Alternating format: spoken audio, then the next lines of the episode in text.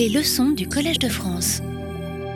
Nous allons poursuivre aujourd'hui l'examen de l'état de l'art dans le domaine dit de la théorie des migrations, c'est-à-dire des théories qui tentent de dégager les ressorts et les raisons qui poussent les gens à migrer ou à ne pas migrer. On pourrait euh, se contenter en apparence d'une réponse simple. Migrent les personnes qui se rendent compte qu'elles ont plus intérêt à migrer qu'à ne pas migrer. Mais, comme disait Umberto Eco dans le pendule de Foucault, à tout problème complexe, il existe une solution simple et elle est fausse ou elle est mauvaise. Donc, on essaiera de garder cet aphorisme présent à l'esprit tout au long de ce cours. Alors, Gilles Saint-Paul, comme euh, le saint du même nom, un économiste français volontiers euh, provocateur, très néolibéral, euh, a expliqué dans un rapport du Conseil d'analyse économique des gens anciens qui datait de, 2009, a expliqué qu'on pouvait se contenter de dresser le bilan des migrations en se plaçant uniquement du point de vue des pays d'accueil et en considérant exclusivement le bien-être des natifs. Et selon lui, le bien-être des migrants doit passer à l'arrière-plan grâce à l'argument dit de la préférence révélée. C'est très simple. Le fait que les migrants se retrouvent dans le pays d'accueil suffit à prouver qu'ils ont préféré quitter le pays, leur pays, plutôt que d'y rester. Ils sont donc, par le fait même d'avoir migré, ils ont donc amélioré leur bien-être. Et si tel, n'était pas le cas, eh bien, il serait reparti. C'est ce qu'on appelle la préférence révélée, la préférence constatée ex post.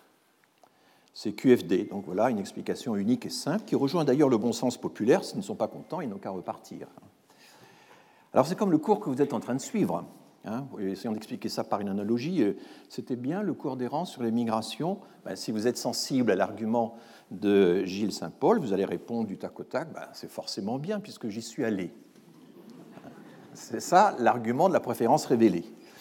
Et je ne peux pas dire autre chose du moment que je n'ai pas quitté la salle en cours de route, donc je suis un être rationnel qui euh, ne fait rien sans raison, rien qui ne soit euh, dans mon intérêt. Et si je vais au cours du Collège de France, eh c'est forcément, que j'y gagne plus que je n'y perds. Alors je pourrais évidemment euh, me satisfaire de cette vision des choses. J'aurais intérêt à, m'en satisfaire. Mais un chercheur digne de ce nom, évidemment, pousse toujours la curiosité plus loin. Pourquoi êtes-vous venu? Qu'espériez-vous vraiment? Êtes-vous venu de votre propre chef ou vous êtes-vous laissé entraîner? Et en l'absence d'enquête sérieuse, on en est réduit à des supputations ou à des imputations de motifs. Certains passaient par là, ils ont aperçu le porche du Collège de France, ils ont vu qu'il y avait de la lumière, que c'était chauffé, que les fauteuils étaient plutôt accueillants. Bon. D'autres, et j'ai la faiblesse de croire qu'ils sont bien plus nombreux, sont engagés euh, dans le soutien euh, aux immigrés et aux réfugiés, ils veulent remettre euh, leur action en perspective. Et puis d'autres, mais ce sont peut-être les mêmes, sont poussés par la curiosité intellectuelle, la soif d'apprendre, la fameuse libido sciendi chère à saint Augustin.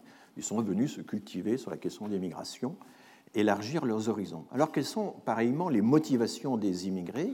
Eh bien, le problème de la théorie des préférences révélées, c'est nous, elle ne nous révèle rien des préférences, si ce n'est que les intéressés ont eu des préférences et qu'ils ont préféré venir. Point. Mais encore, tout ça est un peu court. La théorie ne nous dit rien, par exemple, des éventuelles déceptions. J'ai bravé les intempéries pour assister à ce cours et franchement, j'ai été déçu, il n'y a rien que des banalités. Bon, enfin, j'étais là, je suis resté, parce que s'arracher du lieu a aussi un coût.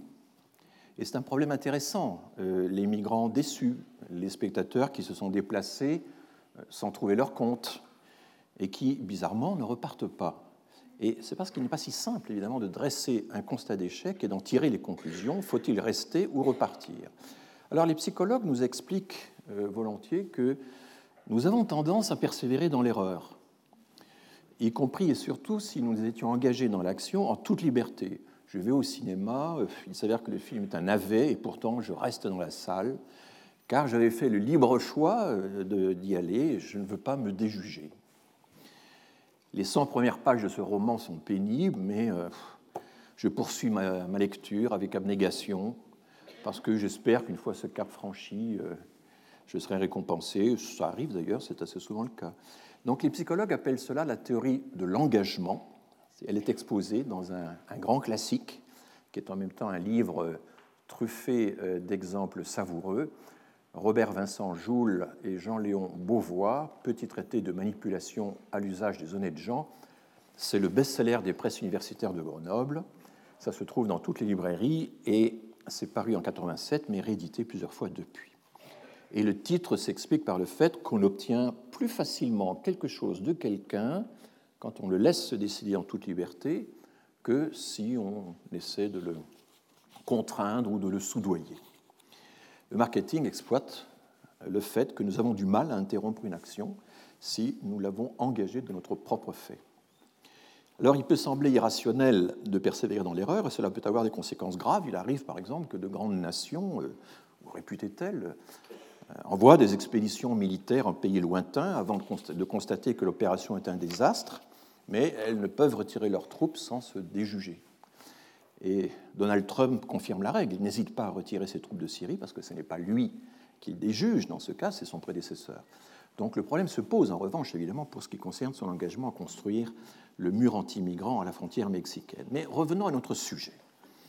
Pour revenir à motivation des migrants et passer d'une théorie psychologique un peu courte à une vision plus économique, il y a une difficulté majeure du calcul rationnel qu'il faut soulever, y compris quand il prend la forme d'une simple estimation euh, informelle au jugé, c'est qu'il ne suffit pas de pratiquer un calcul coût-bénéfice, il faut savoir actualiser ce calcul. Il faut l'actualiser en fonction des résultats obtenus, en fonction des modifications de l'environnement, mais à quelle fréquence refaire ces calculs? Est-ce qu'il n'est pas également coûteux de les refaire en temps réel? Il y a une partie de la statistique qui s'occupe de cette affaire, c'est ce qu'on appelle le, rayonnement bayésien, c'est le fait que pour réestimer les probabilités euh, des opérations futures, eh bien, je tiens compte, j'intègre dans euh, mon modèle, j'intègre les euh, réalisations que je peux déjà observer et qui servent de connaissance a priori pour la suite. Mais est-ce qu'une rationalité volatile est encore rationnelle? Et c'est une expérience qu'on fait des millions de migrants et 100 fois observés, 100 fois vérifiés sur le terrain, au moment de concevoir leur projet migratoire, les candidats à la migration sous-estiment la durée et les efforts nécessaires pour accumuler les sommes qui garantiraient un retour réussi, euh, qui serait réussi à leurs propres yeux et réussi aux yeux de leur communauté. Le logement, par exemple, s'avère plus cher que prévu. Euh, il n'est pas possible de sacrifier sa consommation et ses loisirs des années durant si euh, les enfants grandissent et, ne cessent de coûter toujours plus. Il faut également euh, réviser le montant des transferts, de fonds vers les proches qui sont restés au pays parce que, par exemple, l'inflation a rongé leurs revenus ou que, ou que le taux de change s'est dégradé, etc. Donc il faut refaire les comptes régulièrement il faut par exemple les refaire si vous devez héberger un apparenté supplémentaire, etc. Donc, euh, euh, voilà ce qu'on observe. Alors, la théorie des préférences révélée a quelque chose évidemment de très économique quand on l'applique à la décision de migrer. Nul besoin d'interroger euh, les intéressés sur leur mobile ou sur leur motivation. Nul besoin de mener de lourdes enquêtes pour reconstituer leur parcours. S'ils sont ici, c'est qu'ils l'ont voulu, Et les intéressés sont donc juste cela, des acteurs intéressés. Alors bien sûr, la réflexion de Gilles Saint-Paul, enfin c'est ce que je pense, était plus un jeu qu'une théorie sérieuse, et quand on considère vraiment le tableau euh, des modèles économiques de la migration, qui n'a cessé de s'enrichir depuis euh, les années 60, on peut euh, finalement n'être qu'impressionné par l'extraordinaire richesse de l'ensemble, et on peut s'en faire une idée en parcourant le grand manuel dirigé par Barry Chiswick, C-H-I-S-W-I-C-K, je n'ai pas fait de, diapo là-dessus, et Paul Miller. Donc le grand manuel de Chiswick et Miller, qui est publié chez Elsevier, qui est un, manuel dans plusieurs tomes, dont les tomes ont commencé à apparaître en 2015, donc c'est vraiment tout récent, c'est au fond le, dernier état de, euh, la grande revue mondiale, je dirais, des modèles de migration du point de vue économique. Et le premier tome s'ouvre, comme il se doit, sur un chapitre consacré à la théorie des migrations, au sens que je vous avais défini. Les auteurs partent de la théorie du capital humain, qu'ils placent au cœur de la théorie des migrations, à savoir euh, euh, que le migrant est une personne qui, en fonction euh, des ressources disponibles, de l'information dont il dispose, décide de se déplacer vers un marché nouveau où ses investissements en capital humain obtiendront le meilleur rendement et où ce capital pourra continuer de croître.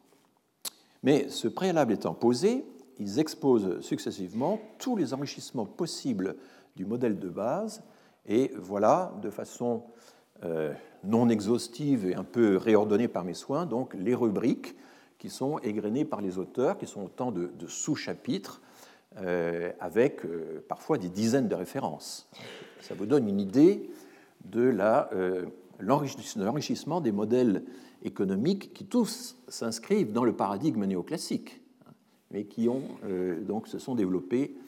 Alors, il se trouve que, par exemple, euh, une grande attention a été attachée au fait que ce n'est pas seulement l'individu qui est euh, unité de décision et, d'analyse pour le chercheur, euh, c'est la famille ou le cercle de parenté.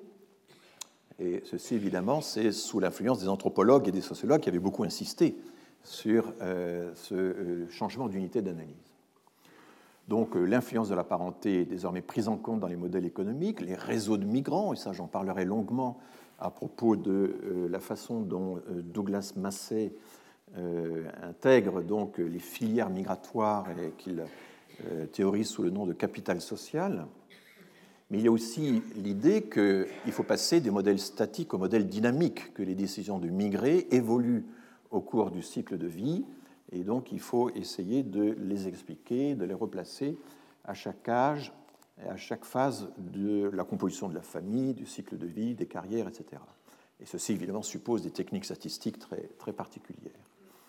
Il y a aussi le fait que l'information est finalement très faible, et ça, les économistes néoclassiques savent parfaitement qu'on n'est pas sur un marché d'information parfaite. Ce n'est pas quelque chose qu'ils ont besoin d'apprendre de l'extérieur, ils le savent.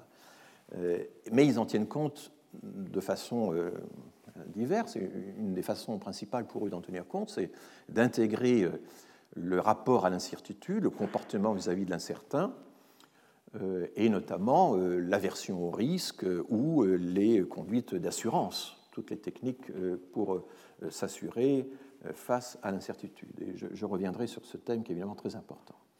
Il y a aussi quelque chose qui avait surpris beaucoup les tout premiers chercheurs, quelqu'un comme Schostat, dont j'ai parlé la dernière fois, euh, était même parti de ce paradoxe, c'est que comment expliquer que tant de personnes, y compris dans l'exode rural ou dans les migrations entre États euh, fédérés des États-Unis, soient allées euh, vers se concentrer dans des régions où il y avait des taux de chômage plus élevés que dans la zone de départ. Alors il faut évidemment multiplier les opportunités d'emploi par le taux de chômage pour avoir une idée en quelque sorte des, opportunités euh, dans euh, le lieu de destination. Mais euh, donc, cette, ce paradoxe, pourquoi migrer dans une zone où on aura un taux de chômage élevé? Le paradoxe se pose en France. Hein, vous savez que les nouveaux, les nouveaux entrants ont tendance à aller se fixer dans des zones qui autrefois étaient riches en emplois, mais qui ne le sont plus maintenant parce que le chômage a sévi, mais ils sont fixés là par euh, bah, une politique de logement social, un marché du logement, et ils sont également euh, attirés dans ces zones euh, par l'existence d'une diaspora déjà installée. Donc il faut regarder un peu tous ces facteurs, et ça, les modèles économiques le font. Il y a aussi le migrant comme consommateur, le migrant qui doit arbitrer entre la consommation et le loisir, qui doit essayer d'estimer au fond l'ampleur des sacrifices de consommation qu'il doit faire pour épargner et envoyer de l'argent à sa famille. Et euh, toutes les observations qui ont été faites euh, déjà dans l'entre-deux-guerres et, dans l'immédiate après-guerre ont montré que la capacité des, migrants à économiser, à, sacrifier leur consommation atteignait des, niveaux absolument incroyables et qui expliquent en particulier l'entassement à, un grand nombre de personnes dans, un espace très réduit. Donc, mais au, fil du temps, le, les préférences en matière d'arbitrage entre consommation, loisirs, épargne, etc., évoluent, et ça, les modèles économiques en tiennent compte. Il y a aussi euh, la décision d'immigrer qui ne, n'est pas prise en fonction de, euh, du niveau euh, de l'espérance de gain ou du différentiel de gain qu'on peut attendre entre lieu, de destination et lieu de départ, mais qui vont prendre en compte finalement le revenu relatif ou la pauvreté relative au lieu de départ. Et c'est là que c'est Odette Stark qui avait insisté là-dessus, et j'y reviendrai, euh, il y a une certaine manière de s'informer sur les succès de la migration, c'est de regarder comment se comportent les migrants qui reviennent au pays, qui reviennent provisoirement pendant les vacances, par exemple, quels achats ils font, quel train de vie ils peuvent mener, et comment, euh, très souvent, euh, ces premiers migrants qui ont été les pionniers du départ, finalement, creusent les inégalités au lieu de départ, et ce creusement des inégalités est vivement ressenti par les intéressés, par les, nouveaux candidats à la migration qui se disent, mais pourquoi lui et pas moi? Euh, pourquoi n'aurais-je pas moi aussi euh, droit à euh, tout ce que mon voisin vient d'acquérir? Il y a bien sûr la question des effets de l'âge sur la décision de migrer. Les jeunes non chargés de famille qui peuvent encore se former intensément et ont plus de chances de migrer que les autres. Et ça, Gary Becker avait beaucoup insisté là-dessus euh, dans son premier livre euh, de 1963 sur le capital humain, et ça a été euh, évidemment vérifié largement sur le plan empirique. Et puis, il y a encore toute une série d'enrichissements qui ont été apportés au modèle néoclassique. Est-ce que l'on peut éclairer la décision d'immigrer en prenant en compte toute une série de facteurs Alors, il y a ce qu'on appelle l'autosélection des migrants, c'est-à-dire le fait que ne migre pas n'importe qui en fonction du niveau d'éducation, en fonction de la charge de famille, en fonction de l'âge, euh, en fonction du différentiel d'éducation par rapport euh, à la population locale, etc. Ça, c'est ce qu'on appelle l'autosélection des migrants, sachant qu'il y a aussi une sélection, une hétérosélection, c'est celle des recruteurs, des entreprises, mais aussi des États qui peuvent avoir effectivement des politiques migratoires qui vont être très sélectives. Et à un certain moment, évidemment, je consacrerai une année entière à la question des politiques migratoires. Je n'en suis pas encore là, mais il y a des interactions évidemment entre euh, ce qui se passe entre les causes des migrations et les conséquences et leur gestion. Bon, il y a euh, tout ce qui est fiscalité, euh, présence d'une protection sociale, etc., avec la fameuse question de savoir est-ce que les migrants sont attirés par la générosité de la protection sociale dans les pays de destination pour l'instant, si vous voulez, chaque fois qu'on a essayé de le vérifier, on s'est aperçu qu'il y a beaucoup plus de contre-exemples que d'exemples. Euh, pendant toutes les années 90 et 2000, quels sont les pays qui ont le plus attiré de migrants? Euh, Ça a été les États-Unis, pas spécialement connus pour leur générosité en protection sociale. Ça a été en Europe l'Espagne, dont le système de protection sociale était particulièrement euh, maigre et n'était pas du tout il n'y a, pas de corrélation euh, simple, évidente, elle est même plutôt négative entre l'existence d'un certain niveau de générosité de protection sociale dans les pays de destination et les choix que feraient les personnes. Ils ne choisissent pas, le, pays en, fonction de ça. C'est ce que, alors, chez les, dans les débats euh, publics en Grande-Bretagne, cette question a pris une importance considérable et la principale accusation qui est lancée contre les Européens de l'Est qui migrent en Grande-Bretagne, c'est de venir euh, par, euh, euh, attirés par la, protection sociale. c'est quand vous faites un, tableau mondial, si vous voulez, des, des, régimes de protection sociale croisés avec les courants migratoires, cette corrélation n'apparaît pas. Hein. Mais là, je ne parle pas, je ne devrais pas parler en réalité, ça c'est des facteurs d'attraction, mais les économistes ont étudié également la protection sociale, les défaillances de la protection sociale comme cause de départ. Le fait que euh, finalement, euh, euh, au fond, la protection sociale, ça permet de mettre les personnes à l'abri du besoin. C'était la fameuse formule de Pierre Larocque quand il avait lancé le discours fondateur de la sécurité sociale après la guerre, mettre les ouvriers à l'abri du besoin. Hein, c'est ces formules un peu anciennes.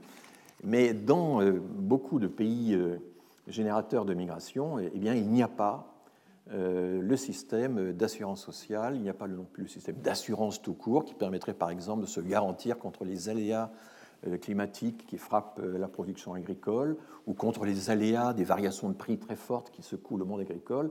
Donc l'absence, la défaillance d'un système bancaire ou d'un système de, de prêt, enfin de, mutualisation agricole par exemple, est aussi une des raisons qui font que les gens vont chercher d'autres formes d'assurance et la migration, l'envoi d'un membre de la famille, ça va être en quelque sorte une forme d'assurance contre les risques qui frappent euh, les, euh, les, exploitations agricoles, par exemple, dans les pays où euh, l'agriculture est encore de loin l'activité dominante.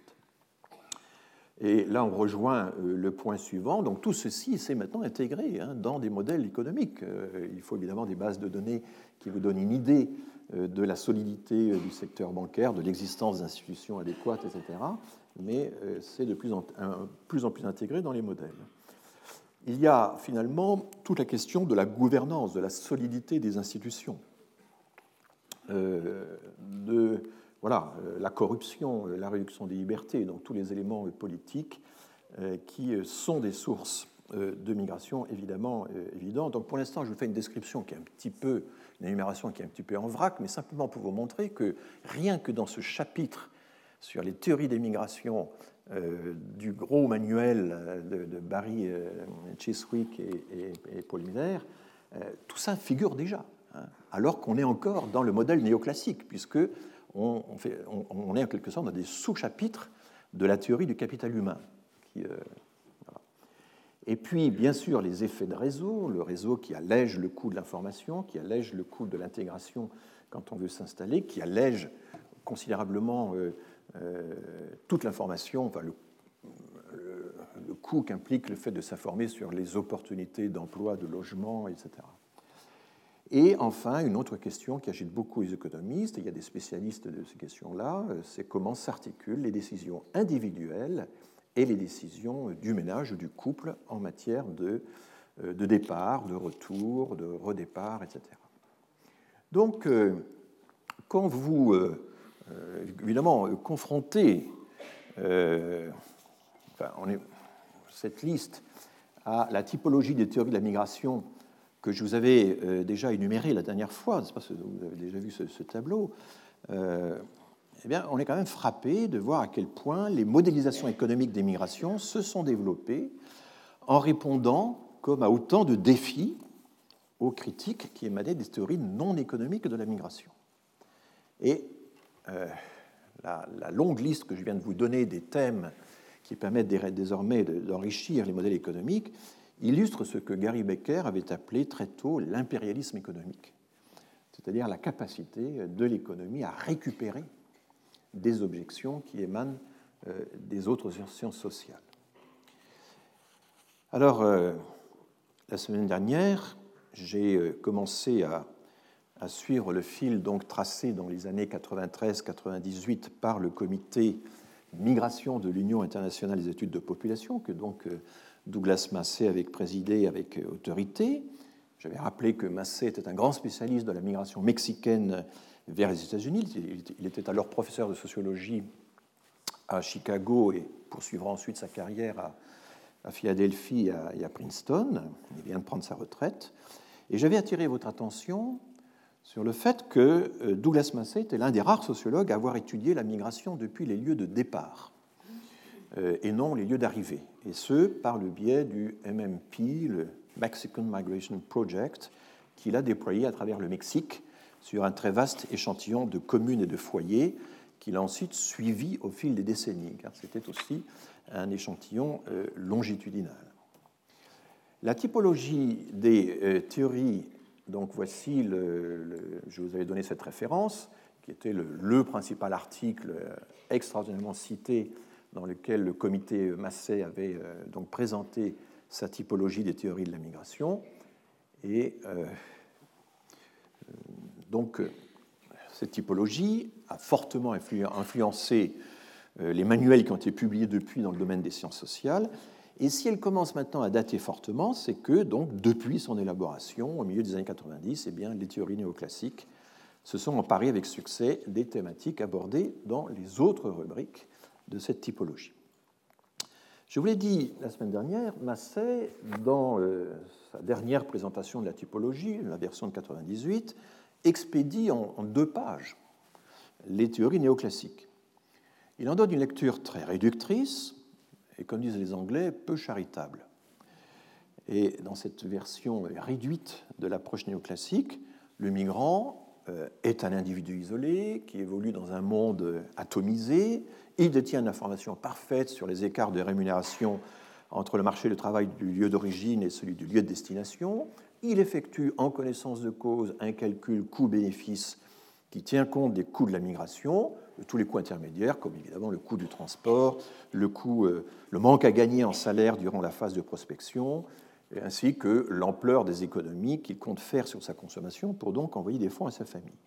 Mais dans cette perspective réduite à sa plus simple expression néoclassique, finalement, le mécanisme que voit Massé, c'est que l'offre de travail excédentaire ou mal payé dans les régions qui sont pauvres en capital physique eh bien, tend à migrer euh, spontanément euh, dans un mécanisme de rééquilibrage tend à migrer vers les, régions riches en capital physique, mais demandeuses de main-d'œuvre peu qualifiée. Et tous ces flux, finalement, comme dans le modèle primitif d'Adam Smith que j'avais exposé dans ma leçon inaugurale, ces flux migratoires contribuent à rééquilibrer les salaires entre régions riches et régions pauvres. Smith a pensé à l'Angleterre et à l'Écosse. Alors, le comité Massé juge cette modélisation néoclassique de la migration simpliste, euh, irréaliste et obsolète. Ce sont quand même des, attaques euh, très dures. Hein. Et de fait, c'est un peu ce à quoi euh, sert la modélisation néoclassique dans ses comptes rendus. Elle sert un peu de repoussoir pour, les autres, pour toutes les disciplines qui cherchent, elles, et c'est assez légitime, qui cherchent à valoriser des théories plus qualitatives de la migration en insistant sur le rôle des liens familiaux, par exemple, sur le rôle des réseaux de relations. Mais regardez de près, comme euh, j'ai commencé à le faire la semaine dernière, on découvre que donc, la modélisation néoclassique est plus subtile que cela, et on s'en rend compte quand on prend la peine de revenir aux textes originaux des principaux fondateurs de l'approche néoclassique des migrations, qu'il s'agisse de Larry euh, Shostat, de Jacob Mincer, de Gary Becker ou de Michael Todaro. Ces auteurs sont loin d'être rivés à une approche strictement individuelle et monétaire, même s'ils recourent aux équivalents monétaires pour nourrir euh, leurs équations, pour étayer leurs démonstrations. Et alors, assez curieusement, Massé euh, isole certains développements des théories néoclassiques pour en faire une théorie à part, dite nouvelle théorie économique des migrations internationales, ou nouvelle économie des migrations internationales. Cette étiquette, ce n'est pas lui qui l'invente, elle avait été forgée par l'économiste israélien Oded Stark dans euh, des publications des années 80, dont voici euh, la plus fameuse. Euh, il y a des milliers de citations, là encore, sur Google, se sont accumulées autour de cette publication. Et Odetskar est quelqu'un de très prolifique et en quelques années, il a euh, euh, publié une série euh, d'études empiriques insistant sur trois nouveautés. Un, la décision de migrer donc n'est pas individuelle mais familiale. Le véritable stratège, au fond, c'est le couple, c'est le ménage. Deux, la décision de migrer n'est pas simplement déterminée par l'estimation du surcroît net de gains qu'on pourrait obtenir dans le pays de destination, mais par la perception, comme je vous l'ai déjà dit, du revenu relatif, donc par la comparaison avec le revenu des migrants qui reviennent au pays. Et trois, euh, là aussi Stark a beaucoup insisté là-dessus, la migration, ben, c'est une forme d'assurance. C'est une forme d'assurance qui s'inscrit dans une stratégie plus générale des ménages qui cherche à réduire les multiples risques qui pèsent sur les activités agricoles les aléas euh, climatiques, euh, les aléas euh, sanitaires, les fortes variations des prix, etc. Et la sensibilité aux aléas est évidemment aggravée par l'absence d'un système fiable de crédit bancaire ou d'assurance, et puis aussi par la faiblesse ou l'inexistence d'une couverture sociale adéquate pour le chômage, la vieillesse, etc. Donc la famille, du coup, décide de réduire l'incertitude en envoyant un ou plusieurs membres de la famille travailler à l'étranger. Et en obtenant de lui des transferts monétaires réguliers, les fameuses remises. Et ça, ça suppose que la loyauté de la personne déléguée par la famille soit garantie. Il y a des systèmes pour essayer de faire en sorte que euh, le délégué euh, reste loyal envers la famille. Euh, on a des exemples où la loyauté se perd au fil du temps. Hein. Je me souviens quand j'étais en Andalousie d'avoir rencontré un jour un, de ces hommes qui, à l'époque franquiste, gardait les parkings moyennant quelques piécettes là, sur les terrains vagues. Et on commence à discuter un peu de la, de la migration. Ses enfants avaient migré et l'avaient abandonné. Il ne savait absolument plus où étaient ses enfants. Ils étaient quelque part en France, Dieu sait où. Et des situations comme celle-là, des parents qui sont en quelque sorte abandonnés par leurs enfants dans l'immigration, il y en a eu pas mal. Ce sont des, des cas euh, euh, qui ne sont pas du tout fictifs. Donc, euh, une, il faut s'assurer de la loyauté du, du, délégué et les différentes euh, nationalités, différents pays ont mis au point tout un système de, contrôle pour s'assurer la loyauté de leurs délégués. Il y a le système chinois du ticket, ce qu'on appelle le ticket, qui est donc un système d'endettement, de dette, et qui effectivement fait qu'on va contrôler euh, assez rigoureusement, on va, enfermer en quelque sorte euh, le jeune couple qui a migré dans, un système de dette avec une, surveillance communautaire au pays de destination extrêmement sévère. Et, la dette, c'est un mécanisme qui existe beaucoup dans les sociétés traditionnelles et qui va souvent être transposé dans le contrôle de la migration euh, vers l'étranger.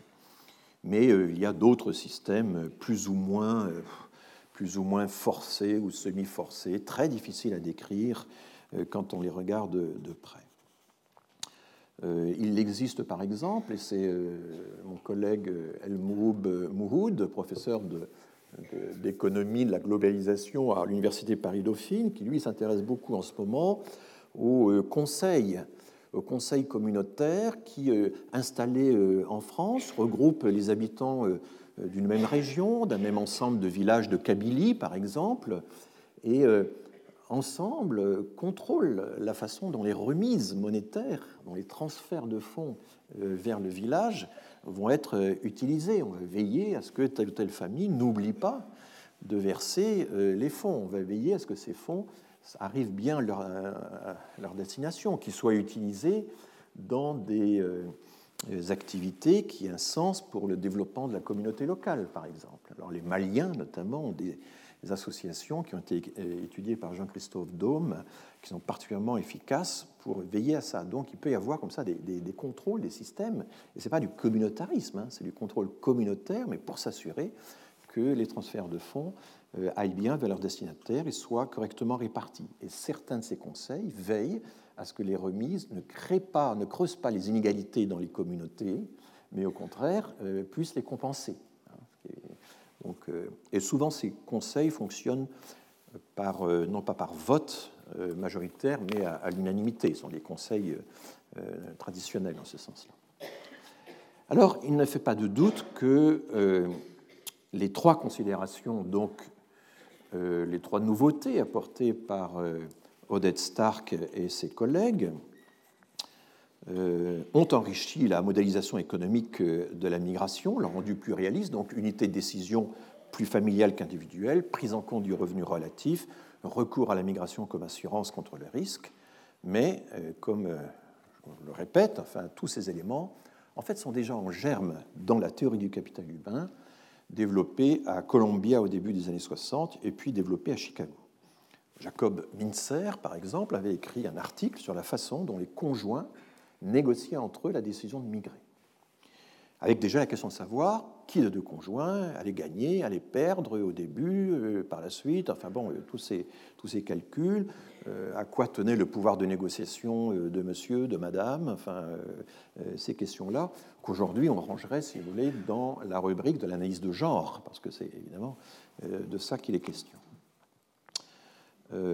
Gary Becker, lui, avait déjà introduit la dimension du risque et de l'aversion au risque euh, lorsqu'il expliquait qu'effectivement l'information sur le possibilité de gain était imparfaite. Donc, euh, tous ces théoriciens du capital humain n'étaient pas si individualistes qu'on le disait. Ils ne versaient pas euh, dans l'économisme borné qu'on se plaît à, leur imputer. Ils avaient identifié une série d'obstacles à la mise en œuvre de décisions rationnelles, et notamment insistait beaucoup déjà dès les années 60 sur les coûts psychologiques, sur les coûts d'information. En 62 déjà, Larry Shostat, sans parler expressément de capital humain, avait élaboré un modèle littéraire, c'est-à-dire un modèle sans équation, insistant sur la migration comme investissement, notamment comme investissement euh, dépendant du niveau d'éducation et permettant de relever le niveau d'éducation, de qualification, de productivité. Les exemples retenus étant en fait ceux de l'exode rural ou des migrations entre les États des États-Unis. Alors, j'ai interrogé des économistes d'obédience néoclassique que j'ai eu l'occasion de rencontrer récemment dans un colloque à Dauphine, en leur demandant mais est-ce que cette nouvelle économie de la migration lancée par Odette Stark, euh, dont personne ne conteste l'utilité, est-ce que euh, c'est quelque chose qui reste inscrit ou pas dans le paradigme néoclassique? Et la réponse est qu'à leurs yeux, oui, ça ne sort pas de, du paradigme de euh, néoclassique, contrairement à ce que à l'impression que donne le bilan de, Douglas Massey. Alors pourquoi les sociologues, les anthropologues ont-ils tenu à en faire un modèle de référence séparé, ben c'est parce que pour eux, évidemment, euh, le fait d'introduire le couple, euh, la famille, euh, le groupe de parenté dans le tableau, c'est évidemment fondamental, parce que ce sont pour eux les acteurs absolument centraux dont s'occupe leur discipline. Et le lien primaire qui unit la famille nucléaire, le lien de parenté, avec ensuite tous les développements dont je parlerai sur la notion de capital social. En déplaçant donc l'attention des chercheurs du capital individuel vers les stratégies familiales, les économistes ont reconnu qu'ils avaient intérêt à puiser leur inspiration dans l'anthropologie et la sociologie s'ils voulaient enrichir leur modèle et surtout les rendre plus réalistes, c'est-à-dire euh, euh, tester ces modèles et montrer qu'avec l'intégration de ces variables, eh bien, on arrivait à mieux prédire les flux euh, réels de migration. Alors évidemment, on aurait tort d'y voir un lien de dépendance, parce que les économistes ne voient pas une marque de dépendance dans le fait d'emprunter, euh, de, puiser leur inspiration dans les autres disciplines. Pour eux, au contraire, c'est une preuve de leur impérialisme, de leur capacité à, s'emparer des résultats d'autrui, à récupérer les variables socio-anthropologiques. Et prétendent-ils leur donner leur plein rendement? Alors c'est un point important sur lequel je voudrais attirer l'attention. Euh, les sociologues, euh, les anthropologues, euh, mais aussi les juristes souffrent indéniablement depuis quelques décennies de l'attrait croissant qu'exerce la discipline économique sur les jeunes générations, sur les jeunes générations. Ou pour le dire autrement, sur donc de l'impérialisme des économistes sur les thèmes de recherche qui étaient traditionnellement dévolus à la sociologie, à l'anthropologie, la géographie, l'histoire, le droit, etc l'immigration n'étant qu'un des domaines qui euh, subit cette pression. Mais, et c'est là c'est le point sur lequel je voudrais insister, je, doute qu'un sociologue euh, ou un anthropologue puisse protéger sa discipline en s'échinant à sous-estimer ou à caricaturer l'approche économique des migrations. Pas plus d'ailleurs que dans nos euh, sociétés démocratiques en général, on se débarrassera du phénomène migratoire en le ramenant à la poursuite d'un intérêt purement économique par contraste avec la noblesse de la migration politique, par exemple. Et là, il y a une espèce de parallélisme entre ce que nous faisons dans le débat public et ce que font euh, les euh, chercheurs dans leur, dans leur discipline. Dans ce cours, j'essaierai, euh, pas aujourd'hui, mais plus tard, de souligner donc l'apport propre la contribution vraiment très forte de la sociologie et l'anthropologie à la connaissance des migrations, de même que l'apport de l'histoire de la géographie, l'apport de la démographie et de euh, la santé publique, des études de santé publique, mais nul besoin pour faire cette démonstration de caricaturer les travaux des économistes, si imposants et si inquiétants euh, soient-ils parfois. Il faut les prendre au sérieux, et prendre au sérieux les économistes, ça veut dire être capable de reconnaître, le cas échéant, la réelle capacité de leur modèle à améliorer la compréhension du phénomène migratoire en intégrant des dimensions anthropologiques comme les stratégies des couples ou des familles, ou sociologiques, comme le rôle des filières migratoires et des réseaux. Euh, tel est en tout cas l'état d'esprit dans lequel je me placerai ici. Donc vous voyez, je ne suis pas dans, l'idée d'une espèce de, lutte frontale contre les économistes, euh, contre lesquels il faudrait protéger euh, le, cœur de nos disciplines. Je pense que l'interaction entre les disciplines doit être quand même un peu plus subtile que ça et qu'il faut lire sérieusement les autres avant de les récuser. Ça paraît évident, mais ce n'est pas si fréquent dans le monde de la recherche.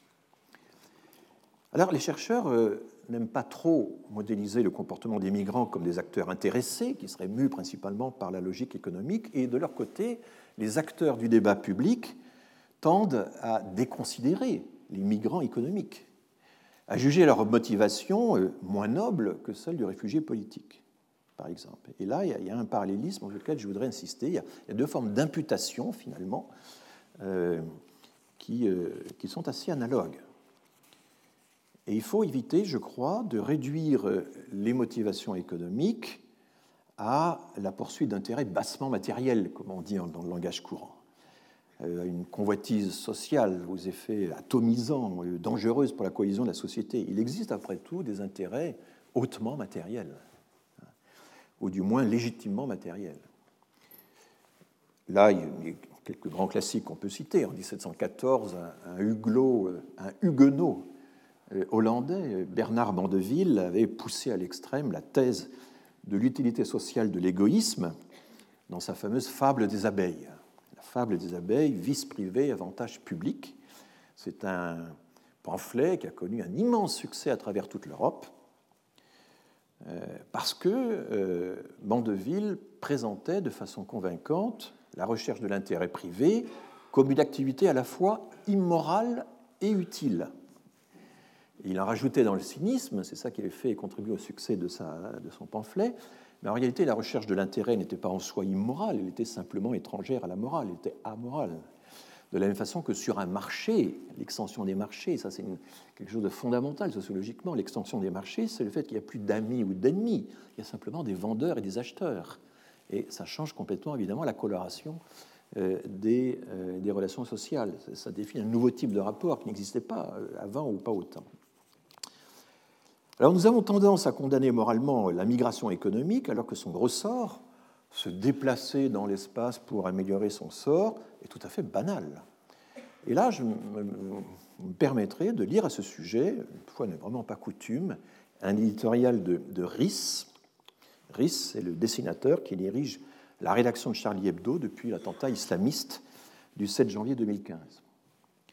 Nous sommes en juin 2018 le ministre de l'Intérieur, Gérard Collomb, dans une déclaration au Sénat, vient de déplorer la tendance qu'auraient les migrants de certains pays à choisir la France par pur calcul, en fonction du benchmarking. Vous vous souvenez peut-être de cette déclaration, c'est-à-dire du palmarès international des ressources sociales et juridiques qu'offrirait notre pays par rapport à d'autres pays. Et voilà le début de, euh, de l'éditorial de RIS qui cite la déclaration de Gérard Collomb, les migrants aussi font un peu de benchmarking pour regarder les législations à travers l'Europe qui sont, on va dire, les plus fragiles.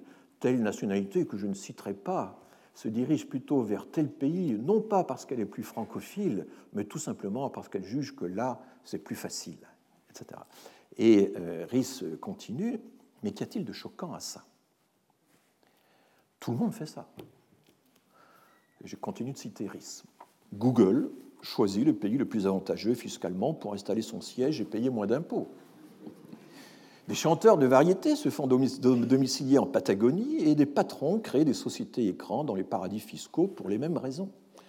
Curieusement, il n'y a qu'aux migrants qu'on fait le procès de choisir ce qu'il y a de meilleur pour eux. Ils ne cherchent pas à arnaquer le fisc, mais seulement à avoir la garantie que Là où ils migrent, ils bénéficieront d'un minimum de protection sociale et juridique que leur pays d'origine ne leur donnait pas.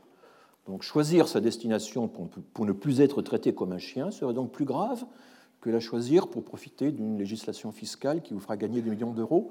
La protection des biens passe une fois de plus avant la protection des personnes. Alors, risque poursuit, je ne peux pas vous lire la totalité de l'édito. Qu'est-ce que les migrants devraient faire pour ne pas être désignés du doigt comme des coupables?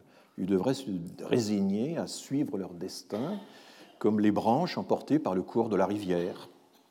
Un migrant qui se contente d'être un bout de bois à la surface de l'eau est un bon migrant, mais les pauvres ont parfois envie d'être autre chose que des brindilles dans le vent. Voilà, alors ça continue. Euh, une étude de l'OMS vient de montrer que l'espérance de vie des Américains est passée légèrement en dessous de celle des Chinois La dégradation du système de santé et surtout l'explosion du nombre de morts par overdose ont ramené la première puissance du monde presque au même niveau que la Chine. Alors pourquoi les migrants mexicains s'obstinent-ils à vouloir vivre aux États-Unis plutôt qu'en Chine? Et là, Rhys a plusieurs explications, ben, parce que c'est moins loin, mais aussi, mais aussi parce qu'on y trouve un truc pas encore très développé en Chine, les droits de l'homme. En Europe aussi, les multinationales font de l'optimisation fiscale. Pourquoi les migrants devraient-ils être coupables de faire de l'optimisation de leurs droits de l'homme? Voilà. Euh, alors, oui, la, la fin est pas mal aussi. Alors qu'ils flottent sur leur bateau en plastique, juste au-dessus des milliers d'ossements humains au fond de la Méditerranée, les migrants qui espèrent vivre en France ou en Italie plutôt que de mourir en Libye raisonnent sans le savoir, comme beaucoup d'hommes politiques européens. Est-il plus avantageux pour ma carrière politique de débarquer dans un parti de droite ou dans un parti de gauche Pour les hommes politiques, il est même permis, quand l'air du temps évolue, de changer de camp et de retourner sa veste. On commence à gauche et on finit à droite, ou l'inverse, en fonction des opportunités. Mais ces migrants de la politique qui choisissent le parti le plus favorable à leurs ambitions politiciennes ne prennent pas beaucoup de risques. S'ils se trompent, ils subiront au pire une traversée du désert de quelques années et on les verra réapparaître comme une bouteille qui remonte à la surface après un naufrage. Pas les migrants, eux restent toujours au fond. Bon. Alors évidemment, ce texte n'a pas de, prétention euh, scientifique, et pour reprendre les catégories de l'analyse rhétorique euh, du discours, euh, Rhys manie tour à tour le logos, le pathos et l'éthos, c'est-à-dire le raisonnement rationnel, l'appel aux émotions, le jugement sur les personnes, il est normal, évidemment, qu'il dose ces trois ingrédients différemment de ce que ferait l'auteur d'un article scientifique. Ceci étant, euh, le parallèle dressé par Rhys entre les différentes façons de poursuivre son intérêt, selon qu'on est simple migrant ou actionnaire d'un GAFA, par exemple, me semble tout à fait pertinent. La preuve, par le contraire, c'est finalement une démarche scientifique en soi. Et Rhys met en évidence le fait que nous, dans cette scène du jugement dernier, et je reviendrai sur cette comparaison. Dans cette scène du jugement dernier, où nous convoquons autrui pour trier les, bonnes et les mauvaises motivations avant de déclarer qui sera sauvé, nous avons en réalité deux poids, deux mesures. Les mêmes motivations sont jugées beaucoup plus sévèrement quand il s'agit de migrants. Et alors, détail savoureux, depuis la publication de cet éditorial, le ministre en question, euh, grand calculateur devant l'éternel, a effectué une spectaculaire migration une, migration de retour vers sa bonne ville de, Lyon. Et serait-il exagéré de conclure qu'il a intégré dans sa décision quelques éléments euh, de benchmarking électoral? Alors, deux poids, deux mesures dans l'appréciation des bonnes ou des mauvaises raisons de migrer, eh c'est aussi ce que nous faisons. C'est aussi ce que nous faisons quand nous parlons des expatriés français par contraste avec les immigrés du Sud. Et là, c'est François Gemène, le politiste belge spécialiste des questions de migration et d'environnement, qui a récemment attiré mon attention sur ce point. On se retrouvait tous les deux dans un colloque à l'Académie euh, royale de Belgique, et j'étais très frappé par... Euh, la télévision française, explique Gemène, et on peut étendre ça à YouTube, nous propose régulièrement des reportages sur les Français expatriés à l'étranger. Et de fait, si vous faites une recherche rapide sur Internet, eh bien, vous trouvez très vite une longue liste de reportages qui ont été euh, euh, diffusés sur TF1, France Télévisions, d'autres médias. Et voici quelques titres d'émissions récentes que j'ai pu relever qui célèbrent les expatriés dans les médias français. C'est juste un florilège, on pourrait allonger la liste. Génération expat, ils ont osé l'aventure expatriés une nouvelle vie. Ils sont jeunes et ils ont quitté la France.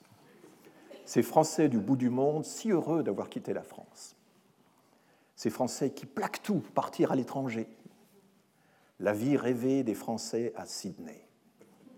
Changer de vie, ces Français qui ont réalisé leurs rêves. Je vous cite textuellement le titre des émissions. Hein. Là-bas, tout est possible. Colombie, nouvel Eldorado des Français. La Nouvelle-Zélande, nouvel Eldorado des Français, des jeunes Français. Vous voyez, nous sommes partagés, déchirés entre plusieurs Eldorados, euh, aux deux bouts de la planète. voyez, c'est quand même très, très, très intéressant. Ce florilège est révélateur. Je, je, rappelle que parallèlement à ces documentaires, il y a un salon qui se tient chaque année sur le thème S'expatrier, mode d'emploi. Et Pôle emploi de son côté, Pôle emploi de son côté invite les jeunes à postuler dans la section mobilité internationale que vous trouverez très aisément sur leur site. On parle de migration de travail pour les, pour les immigrés installés chez nous, mais d'emploi international pour le français qui émigre. Mais soyons clairs, en bon français, en bonne démographie, expatrié, eh bien expatrié, c'est un euphémisme pour émigrer, ni plus ni moins. Français vivant à l'étranger a le même sens. Et réciproquement, pour le pays de destination, les personnes, fussent-elles françaises, que nous qualifions d'expatriés sont tout simplement des immigrés, puisqu'ils euh, respectent le critère, les critères que je vous ai donnés, euh, nés étrangers à l'étranger, ayant franchi une frontière, installés pour une durée d'au moins un an, euh, tous les critères sont remplis. Alors leurs occupations, quand on regarde un petit peu tous ces reportages, sont des occupations passionnantes. Euh, elles couvrent toutes sortes de qualifications. Il y a des étudiants, il y a des serveurs, il y a des restaurateurs, des réceptionnistes, des infirmières, des agents immobiliers, des guides, des techniciens ou ingénieurs de maintenance sur des sites gaziers ou pétroliers, des consultants, des enseignants. On ne compte pas d'exilés parmi eux, si ce n'est, mais si peu, si peu, des, des exilés fiscaux. Et salariés ou indépendants, ils ont tous l'esprit d'entreprise. Les commentaires de ces émissions valorisent le fait même de changer de pays, de changer de vie, d'aller voir ailleurs, sans qu'il soit besoin d'ajouter plus noble motivation. Ça suffit. Audrey Le Noël, qui étudie euh, l'émigration depuis le Sénégal, me rapporte les mêmes discours. Le, migrant économique n'est pas un individu investi dans la recherche cynique de son profit personnel, c'est un aventurier. Il est doté d'une mentalité d'expat. Et la littérature des migrants, ou les témoignages plus ou moins reconstitués du parcours des migrants, insistent beaucoup sur le thème de l'aventurier. Et le retour au pays, évidemment, est difficile, car euh, si la migration n'a pas tenu ses promesses, et le problème se pose également pour les émigrés français, il est traité dans des documentaires, je peux encore vous euh, signaler d'autres titres, tels que Expat, le difficile retour. Alors, faut-il en conclure qu'en dehors des étudiants, ces émigrés français relèvent tous de la migration économique? Est-ce qu'on va appliquer, osera-t-on appliquer à nos compatriotes des catégories forgées pour le traitement des étrangers? Eh bien, nous l'acceptons très difficilement, comme le montrent les sites privés spécialisés qui ont mené leur petite enquête sur les motifs de l'expatriation. On n'y retrouve pas vraiment les catégories euh, des euh, titres de séjour délivrés par les préfectures. Vous voyez cet exemple qui est tiré d'un bloc d'information répondant au doux nom de Viking. Il nous livre le top 5 des motivations de départ des Français à l'étranger. Alors, vous avez 34% opportunités professionnelles, 30% amour, 29% intérêt culturel, 29% qualité de vie, 25% avoir une expérience professionnelle à l'étranger. Donc, euh, vous imaginez les préfectures françaises délivrant à des étrangers candidats au séjour des, visas d'amour, des visas euh, estampillés qualité de vie, quel est le motif de votre séjour en France? Je cherche à améliorer ma qualité de vie. Ah ben très bien, veuillez cocher cette case, ce sera le guichet numéro 4. Bon, cessons de, de, de, rêver et traduisons ces formules dans le langage des guichets. Hein. Euh, la recherche d'opportunités professionnelles, bah, c'est une migration de travail. L'amour, l'amour, euh, ça m'a tout l'air d'être une sous-catégorie de regroupement familial le, rapprochement de conjoints, euh, mariés ou non, peu importe, avec certificat du maire attestant la réalité de la, de la vie maritale. Intérêt culturel, vous voulez dire études supérieures en France, migration de formation. Il, n'est pas prévu hein, dans la nomenclature officielle des motifs qu'on puisse migrer en France parce qu'on aime la France. Qualité de vie, ça sent la migration de confort ça sent euh, le tourisme social tant redouté des Britanniques. hein, c'est-à-dire le fait de choisir le pays le plus offrant en matière de, protection sociale, à moins que ce ne soit une demande de séjour humanitaire pour raison de santé, ou alors euh, une première percée de la migration climatique. Il va falloir clarifier tout ça.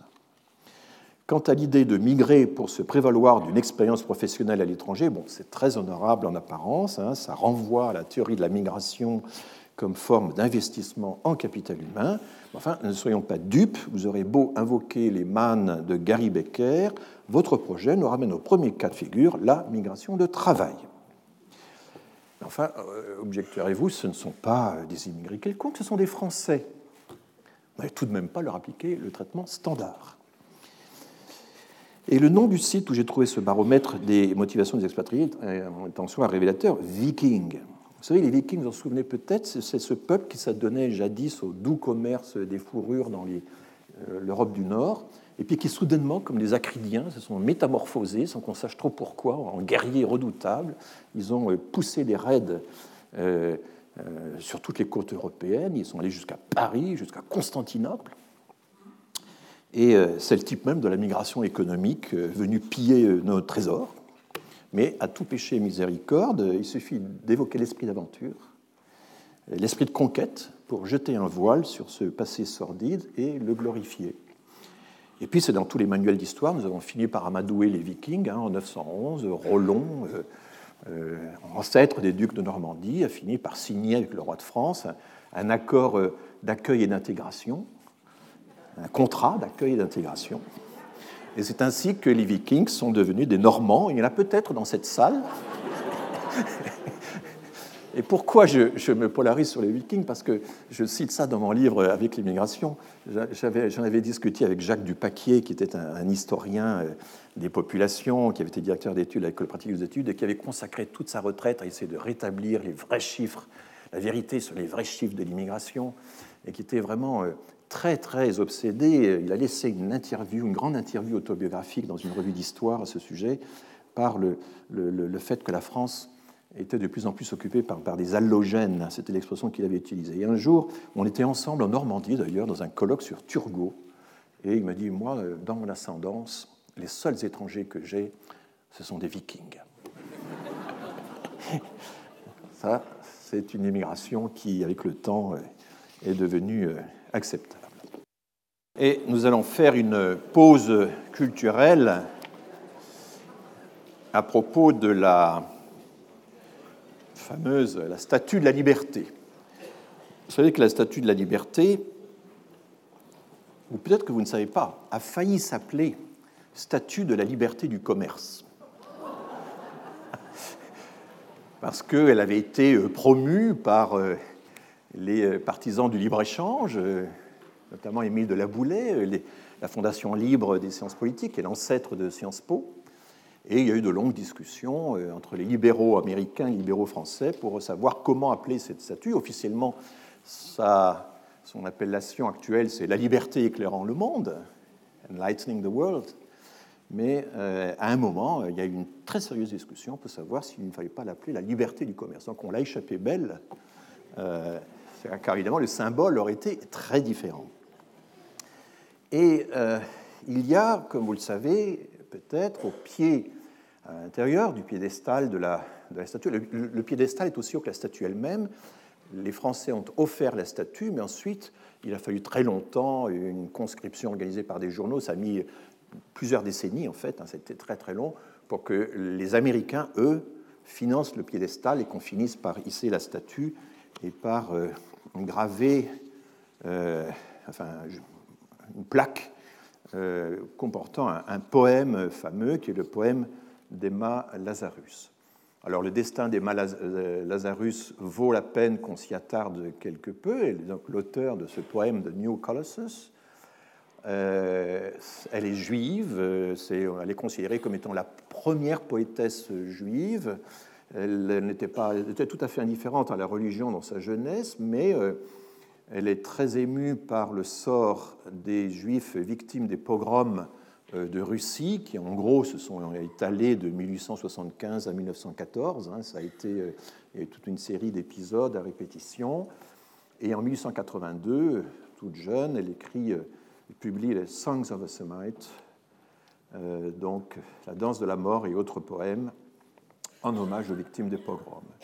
Elle voyage ensuite en France et en Angleterre, et là, on lui commande un poème. Un poème, le poème était destiné à recueillir des fonds. C'était la, récitation en public de ce poème qui devait aider à recueillir des fonds pour ériger aux États-Unis le socle, le piédestal de la Statue de la Liberté. Et elle meurt peu de temps après, à l'âge de 38 ans, euh, d'un euh, cancer. Et c'est donc à titre posthume qu'en 1903, euh, on a pu finalement graver un extrait du sonnet sur le socle de la statue. Alors, ce texte que vous avez ici, donc voici Emma Lazarus, et voici l'extrait du poème qui figure au pied de la statue, et qui a été l'objet de beaucoup de controverses. Encore récemment, un, conseiller du président Trump, accueillant, disait, mais enfin ce poème, c'est quand même un accueil à tous les réfugiés, ça fait partie de notre tradition. Et euh, le conseiller a dit, mais écoutez, euh, ce poème, il est dans le piédestal. Le piédestal, c'est très différent de la statue, ça n'a rien à voir. Ça a été l'argumentaire utilisé. Donc, euh, on va le, lire et le traduire. Keep ancient lands your storied pomp. Alors, c'est un vocabulaire assez, assez raffiné, assez élaboré. Hein. Ce n'est pas de, l'anglais courant. Keep ancient lands your storied pomp, cries she. Gardez, vieux monde, vos fastes surannés, lance-t-elle. C'est ma traduction. Hein. With silent lips.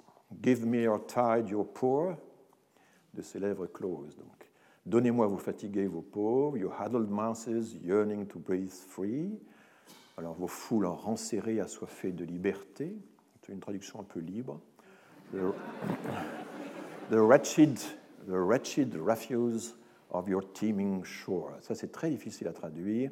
Le misérable rebut de vos, de vos rivages surpeuplés. Teeming, ça veut dire grouillant de monde. Hein. il y a l'idée quand même de, il, y a, une espèce de thèse démographique là, dans cette, euh, dans cette strophe. Send these, the homeless, tempest-tossed to me. Envoyez-les-moi, ces sans-abri jetés par la tempête. I lift my lamp beside the golden door. Je lève ma torche au flanc de la porte d'or. Hier, j'étais au comité euh, d'orientation euh, du Musée national de l'histoire de l'immigration, qui est le musée de la Porte Dorée, et il ne le savait pas, il ne s'était jamais aperçu que le poème d'Emma Lazarus sur la Statue de Liberté se termine par Je lève ma torche euh, au côté, au flanc de la porte d'or. Eux aussi sont à la porte dorée. Ils sont gênés par ça parce que la porte dorée, ça a une idée de luxe, alors que c'est un ministre du ministère de l'immigration. Je leur dit, mais non, pas du tout. Revendiquer la porte d'or comme faisant partie de, ben, de la promesse, de la promesse euh, euh, d'accueil. Voilà, c'est un peu les. Alors évidemment, il y a eu euh, des évolutions. Il y a certains pays, notamment aux États-Unis, tout un courant pour dire que quand même, euh, ce qu'il faudrait maintenant attirer, c'est plutôt le capital humain. Et donc là, j'ai imaginé une, variante. j'ai imaginé une variante euh, du poème d'Emma Lazarus qui, qui, actualise un peu quand même le propos. à moi, dit-elle, vos cerveaux, vos talents, votre capital humain, en quête d'un meilleur rendement la crème des nations surtaxées, les premiers de cordée, gravissent mon piédestal et prennent la lumière. Je garde mes caves obscures pour les soutiers.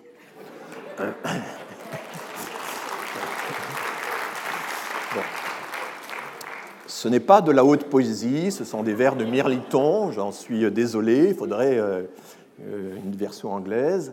Enfin, euh, nous aborderons en temps voulu tout ce problème, et là, en fait, j'anticipe déjà sur cette autre euh, théorie des migrations, qui est la théorie de la dualité du marché, hein, de la bifurcation des marchés au niveau mondial, et le fait qu'on peut à la fois vouloir attirer le capital humain le plus élevé et en même temps se préserver euh, alors c'était le vieux thème marxiste de l'armée de réserve, enfin se préserver euh, des emplois euh, vulnérables, flexibles,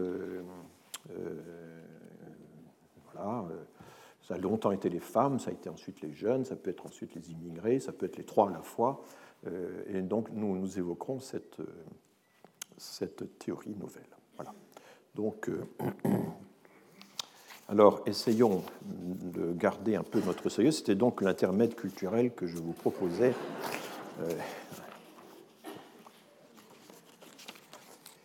Il y a eu, et je vous le présente ici, euh, de la part des sociologues des tentatives tout à fait intéressantes euh, de présenter aussi un peu une théorie générale des migrations. Et celle qui a eu le plus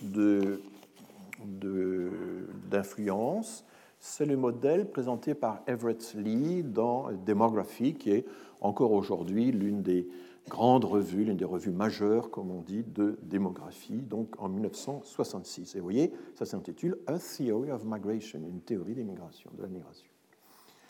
Et voilà le, schéma fameux qui est souvent euh, repris dans euh, les manuels. Au fond, euh, à l'origine comme à la destination, vous avez une série de facteurs qui peuvent être positifs, ce sont les plus, qui peuvent être négatifs, ce sont les moins, donc les facteurs répulsifs ou au contraire qui, vous attachent au pays d'origine.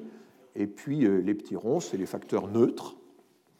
Au pays de destination, ben, même chose, euh, un mélange de facteurs positifs, euh, de facteurs négatifs et de facteurs neutres. Et puis dans l'intervalle, toute une série d'obstacles qui s'interposent et que Everett Lee donc, essaie euh, de, euh, euh, de thématiser. Donc, il faut que je vous retrouve le passage où j'ai préparé tout ça.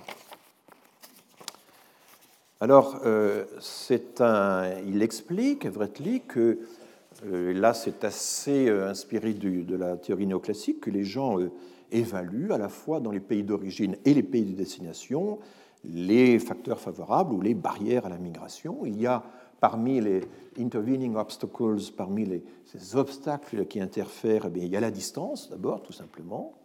Il y a, et il utilise la formule des économistes, les coûts de transaction.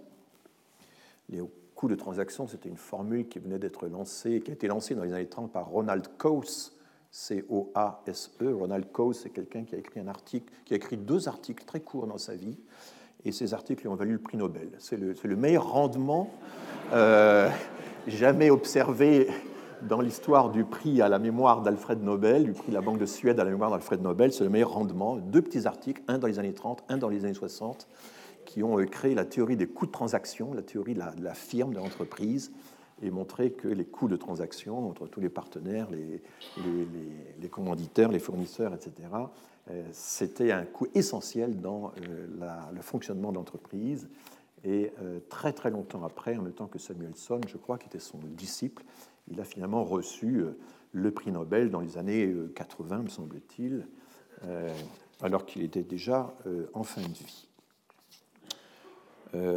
il explique que parmi les obstacles qui interfèrent entre l'origine et la destination, il y a les coûts d'opportunité, opportunity costs, et là-dedans, le coût parmi les coûts d'opportunité, il y a le fait de devoir changer de langue, éventuellement, de se retrouver seul, euh, tous les problèmes d'intégration dans le nouveau système social. Et l'idée, c'est que uh, they migrate only if the gains due to migration seem to be higher than the cost. Toujours la même chose, ils migrent uniquement si les gains dus à la migration sont plus élevés que ses coûts. Mais, et c'est là que euh, Everett Lee est quand même plus intéressant que cette vulgate que je viens de vous énoncer, leur calcul peut être fortement biaisé. D'abord, il y a une information qui est excessivement optimiste, qui est transmise par euh, les migrants précédents, qui ont besoin de sauver la face, d'afficher euh, quand ils rentrent au pays euh, ben, qu'ils ont réussi, ce qui est loin d'être le cas parfois, et qui ont finalement la nécessité de préserver leur cohérence cognitive, dit Everett Lee, cognitive consistency.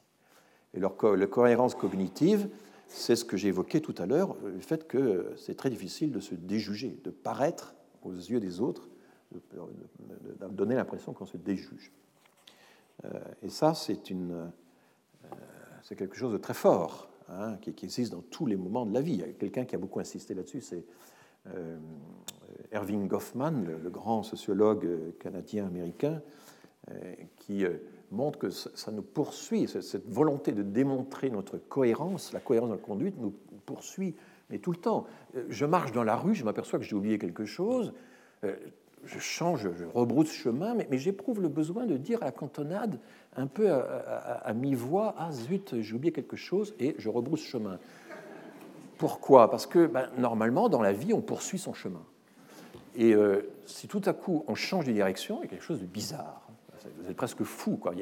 Il n'est pas normal de tout à coup rebrousser chemin alors qu'on était euh, sur une, voie que tout le monde pouvait anticiper, sur une direction qui vous permettait aux autres d'anticiper votre conduite.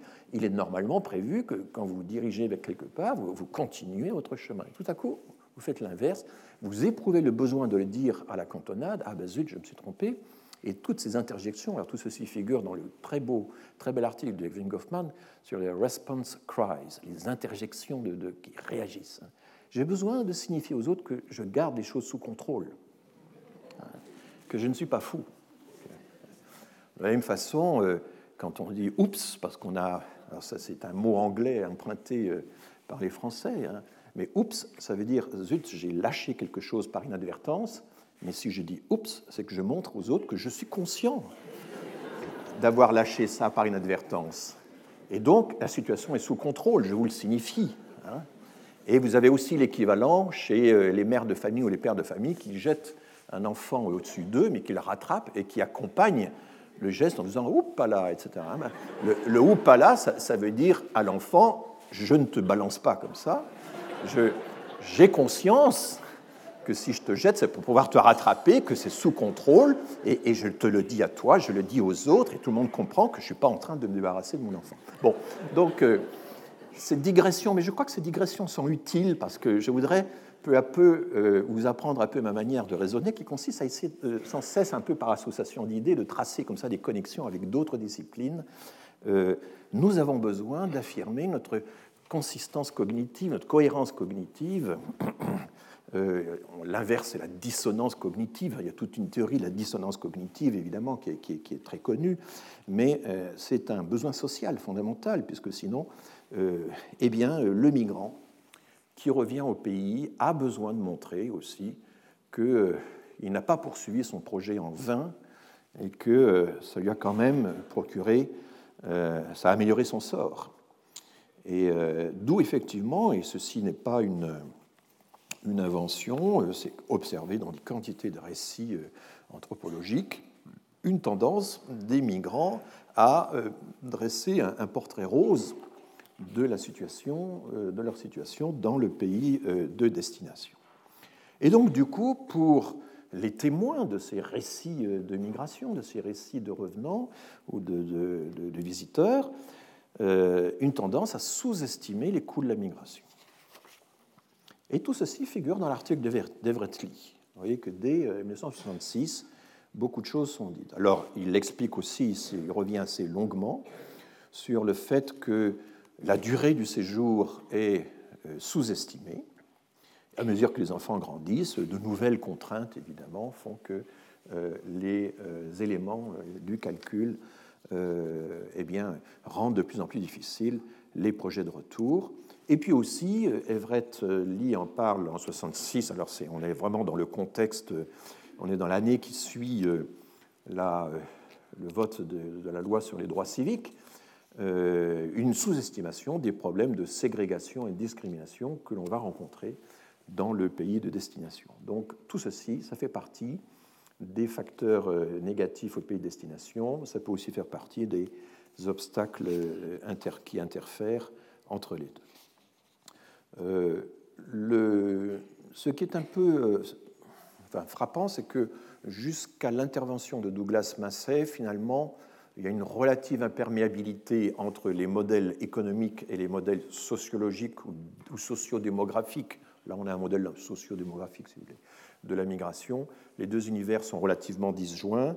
Avec Douglas Massey, on a un rapprochement, on a la volonté de Douglas Massey de pouvoir aussi intégrer les modèles économiques dans son panorama euh, général des théories des migrations.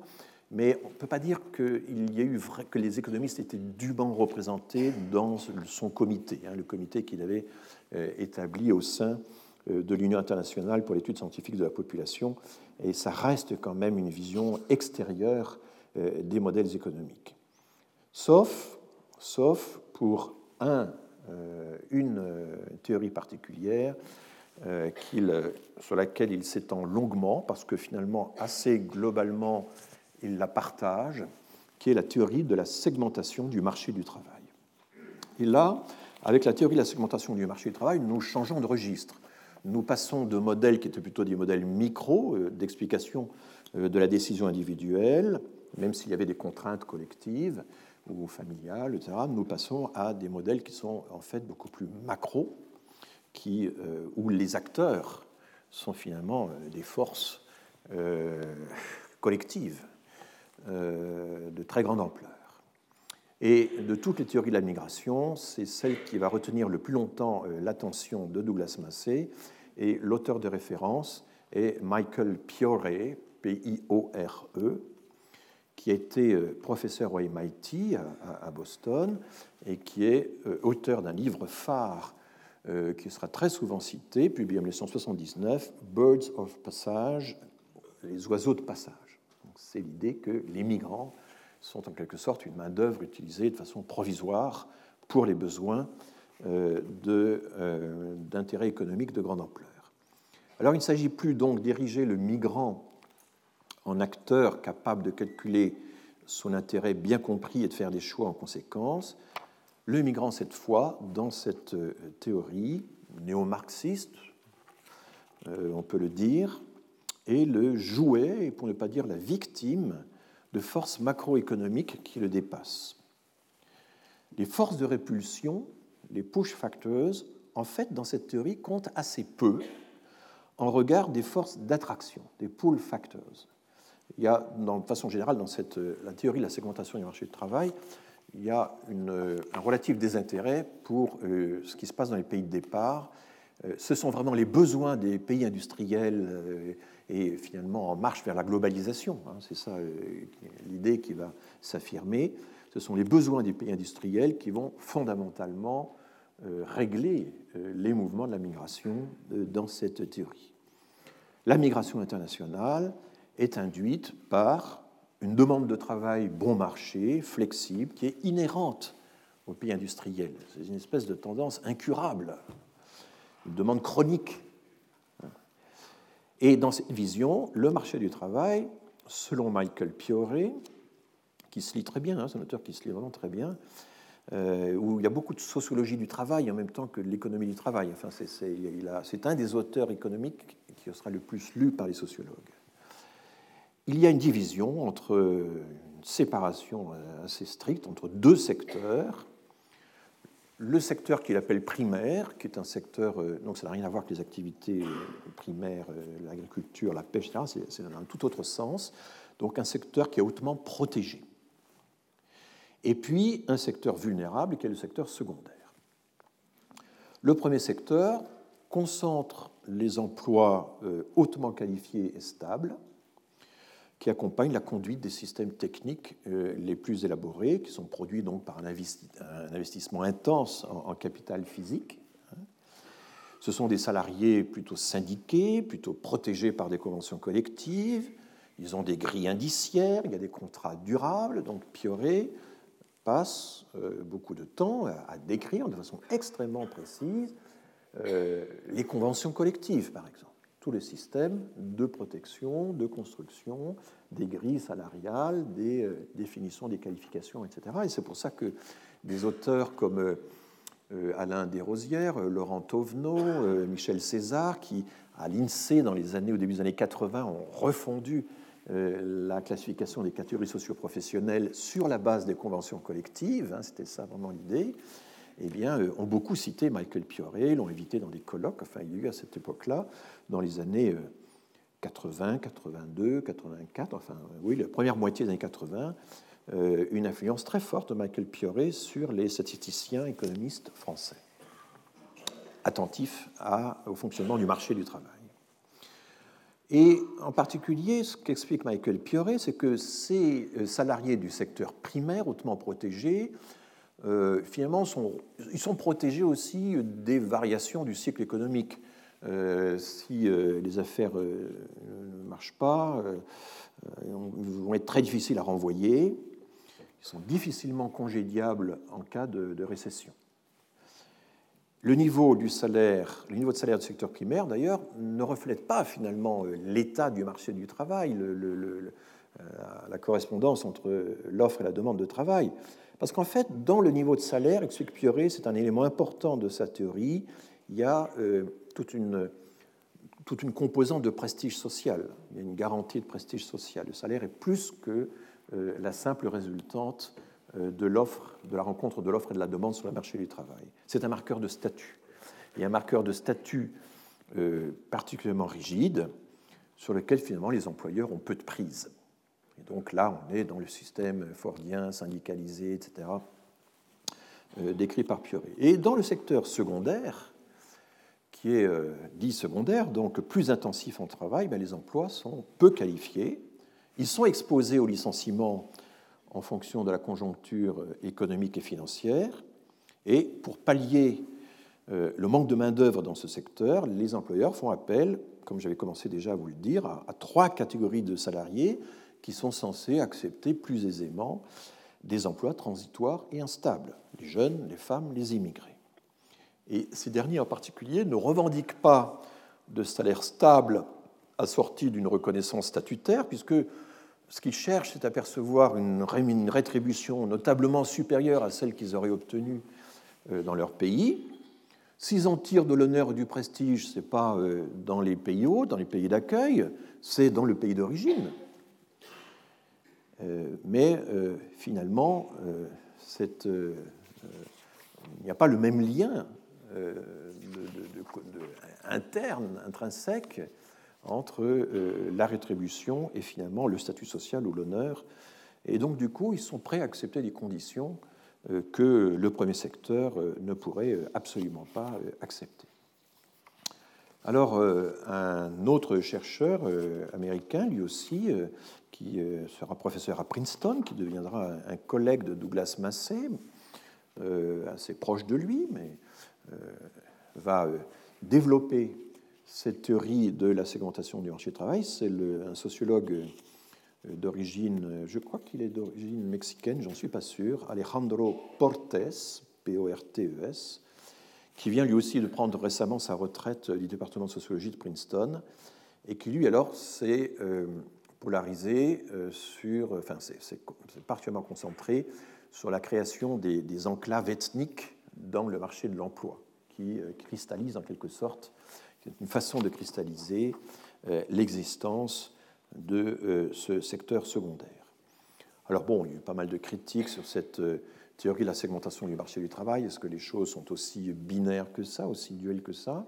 La réponse de euh, Pioret et de Portes, qui appartiennent à deux générations successives, hein, mais qui se sont relayés là-dessus, c'est que, eh oui, euh, le système de protection euh, par convention collective, grille, salaire, syndicalisation, etc., fixe vraiment, dresse vraiment des barrières tout à fait rigides.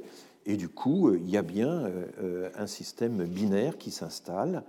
Et la, la, migration euh, vient en réalité finalement alimenter beaucoup le système secondaire, mais également le système primaire. Alors ce qui est intéressant, et ça ça a été développé par, euh, je dirais, des disciples plus récents, cette division, elle va traverser aussi le monde de, la migration. Il va y avoir des migrants euh, légaux, légalisés, qui vont s'intégrer dans le système primaire, et finalement, la France est un exemple aussi de pays où l'industrie, euh, d'une certaine manière, euh, un certain nombre de, secteurs ont réussi à intégrer de façon durable les immigrés, et pas simplement en les vouant à la clandestinité. Et puis il y a les migrants, alors ça c'est surtout le cas évidemment aux États-Unis, parce que les États-Unis c'est quand même un système étrange, qui intègre les gens en les vouant à la clandestinité. il y a 11, 12 millions, semble-t-il, de personnes euh, sans papier aux États-Unis, mais qui sont là, évidemment, parce que les entreprises en ont besoin parce que les petites entreprises d'une part, les grandes entreprises de l'autre ont besoin de cette main-d'œuvre peu exigeante. Et lorsqu'on interviewe d'ailleurs les, les, employeurs, ils vont vous expliquer que, par exemple, ils préfèrent avoir des migrants qui ne parlent pas anglais, comme ça ils ne peuvent pas s'organiser, ils ne peuvent pas contester les règlements, etc. Euh, donc euh, des migrants qui ne soient, pour qui l'intégration soit beaucoup plus difficile à, réaliser, ils les préfèrent à, par exemple, des migrants d'origine indienne qui ont le grand défaut de parler anglais et donc de pouvoir euh, présenter des revendications de façon directe. Et ceci figure en toutes lettres dans des interviews auprès d'employeurs qui expliquent aux sociologues aux économistes leur stratégie d'emploi. Euh, donc cette théorie de la segmentation du marché du travail a été euh, développée, parfois exagérée, enfin portée à un degré d'incandescence extraordinaire, et notamment on pense à Saskia Sassen, SA2SEN, qui, illustre la, poursuite enfin, de cette théorie. Il y a vraiment l'idée, et Douglas Massey est très intéressé par ça, le fait que finalement, euh, les grandes multinationales, dans cette, théorie, euh, encouragent finalement euh, ce système, emploient toute une main-d'œuvre relativement précaire, et finalement, en même temps, et ça c'est un peu la, la, perversité du système, aident les migrants d'une certaine manière à euh, poursuivre leur carrière clandestine en les dotant euh, des moyens techniques, euh, des réseaux sociaux, des, des téléphones portables, etc., qui leur permettent par exemple de franchir plus aisément les frontières. Une partie de cette théorie va essayer de retourner en quelque sorte la figure du migrant et au lieu d'en faire une victime tout à fait passive, un peu une espèce de limaille de fer euh, qui seraient attirés au gré des, intérêts de la globalisation, vont essayer d'en faire au contraire une espèce de héros, de tricksters, enfin ces héros qui, ont dérobé le feu, et, vont présenter le migrant comme étant euh, l'homme, le stratège, l'homme ou la femme capable de, déjouer euh, les systèmes de contrôle de l'État westphalien, capable de franchir allègrement les frontières, et euh, vous avez des variantes intéressantes euh, en France de ce genre de théorie. Par exemple, Claude Tarius, qui est un, géographe, T-A-2-R-I-U-S, qui a euh, officié à Bordeaux, qui, a pris sa retraite récemment. Claude Tarius, de façon tout à fait pionnière, un peu avant tout le monde, bien avant les Américains, a suivi tous ces migrants transnationaux. Au fond, c'est un des pionniers de la théorie transnationale, l'idée que les migrants eh bien, sont à la fois ici et là, euh, peuvent trafiquer allègrement en franchissant les frontières, euh, euh, développer toutes sortes de, pratiques.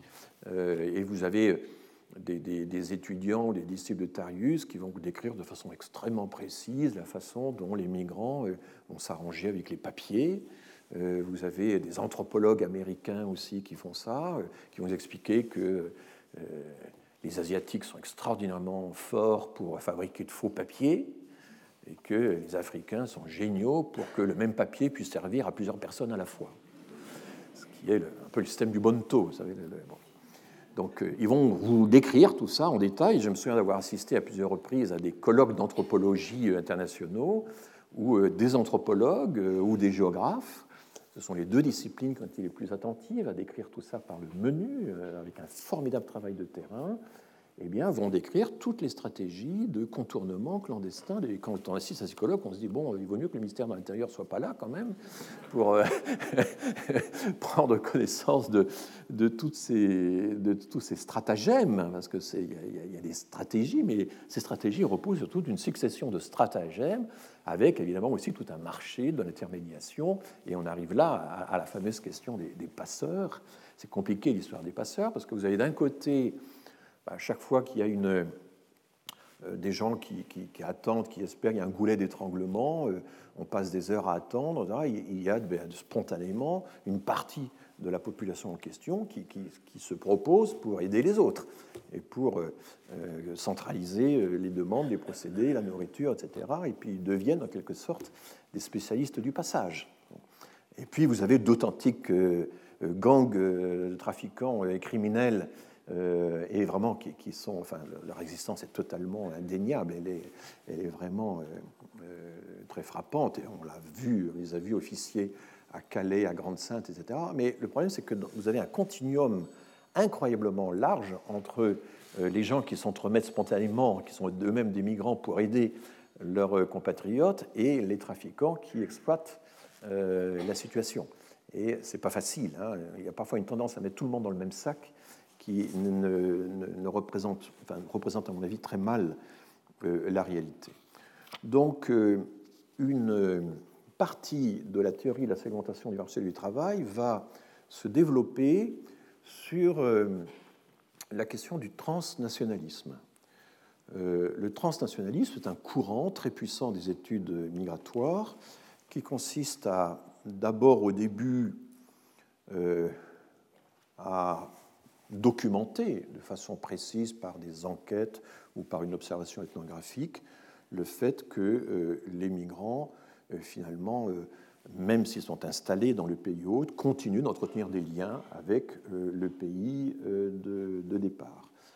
Ces liens peuvent être bien sûr les transferts financiers, c'est un lien fondamental. Ces liens peuvent être des communications à distance. Vous avez maintenant un grand nombre de migrants qui utilisent Skype pour communiquer à distance. Et Dana Diminescu, qui s'est spécialisée dans l'étude de ce genre de, phénomène a montré aussi des cas euh, presque pathologiques où euh, le Skype est allumé en permanence, toute la journée, et ça permet à la mère de famille indonésienne de surveiller sa fille à des milliers de kilomètres. Euh, donc ça, c'est un, lien transnational qui, loin de libérer les gens, hein, la capacité à franchir les frontières, à être à, l'aise aussi bien ici que là, etc., peut aussi les emprisonner. Et ça, c'est important. Le, réseautage peut être un instrument de libération, d'émancipation, ou au contraire un instrument d'asservissement, même dans certains cas, comme celui que je viens euh, d'évoquer. Mais le transnationalisme, c'est aussi euh, la fréquence à laquelle on passe ses vacances au pays, c'est euh, les pratiques elles ont été observées notamment dans euh, la diaspora portugaise, consistant à envoyer ses enfants à l'école au pays pendant quelques années, puis ensuite euh, confier à, une grand-mère, par exemple, et puis ensuite à le faire revenir euh, l'enfant en France. Donc les Portugais sont parmi toutes les communautés installées en France une de celles qui a le plus pratiqué le, maintien du, lien avec le pays d'origine, notamment parce que ça s'explique en partie par le fait que la migration portugaise, c'est quand même essentiellement la migration de la petite propriété, la, la petite propriété microfondière. Hein. Quand vous regardez le Portugal, vous avez l'Alentejo au sud, qui est la grande zone de propriété latifondière avec d'immenses propriétés des ouvriers agricoles. Elle a très peu migré, cette zone-là. Euh, c'est une des zones les plus pauvres. Il y a un prolétariat agricole qui, dans les années 60-70, était extrêmement pauvre. Non, la partie qui a le plus migré, la partie du Portugal qui a le plus migré vers la France, c'était tous ces micro-propriétaires, ces micro-fondières des deux tiers nord-est du pays. Et du coup, des gens qui euh, ont caressé un projet sont souvent réalisés bah, de construire une maison au pays d'origine, de la peindre en couleur brillante. Quand vous visitez les villages portugais, vous avez euh, ces villages multicolores parce que chacun euh, y va de sa, de sa peinture euh, pour rafraîchir la maison et montrer à quel point elle est sur pied et, visible et belle, etc. Euh, et, donc, c'est une des migrations qui, beaucoup plus que l'espagnol, qui a été souvent une migration de rupture, Là, au contraire, au Portugal, c'est une migration de continuité. Ce sont des petits paysans qui ont eu recours à la migration comme assurance pour essayer de continuer de vivre au sein de leur communauté. Je rappelle que le Portugal a une caractéristique en Europe, c'est le pays qui a la plus grande densité en communes. Il y a un, fractionnalisme, hein, une, multiplicité de petites communes, hein. il y a un habitat euh, très très particulier, alors qu'en Espagne, c'est le cas seulement de quelques parties dans le nord du pays, mais euh, la taille des communes en Espagne est beaucoup plus grande qu'au Portugal. Donc ce sont deux sociétés très différentes avec des comportements transnationaux vraiment très différentes. Et donc ça a été les va-et-vient, les retours, au fond la migration comme circulation. Et ça c'est un grand thème des recherches auxquelles Douglas Massé a contribué lui-même, c'est que finalement, il y a une intense circulation entre les pays hôtes et les pays d'origine, mais de façon très différente euh, selon les communautés. Et euh, tout un travail d'observation ethnographique a été consacré à, cet aspect transnational. Alors le transnationalisme peut devenir, est devenu presque une doctrine, et quand il se rattache à la théorie de la segmentation du marché du travail, il peut se développer aussi dans ce qu'on appelle le, euh, la théorie historique structurale. Structural historical or historic structural. Bon, les, appellations varient un peu. Qu'est-ce que c'est? C'est également ce qu'on appelle la théorie du système monde, world system. C'est l'idée que euh, cette euh, segmentation du marché du travail que vous ai tout à l'heure, elle a aussi une euh, traduction planétaire, mondiale, qui est la distinction entre le centre et la périphérie.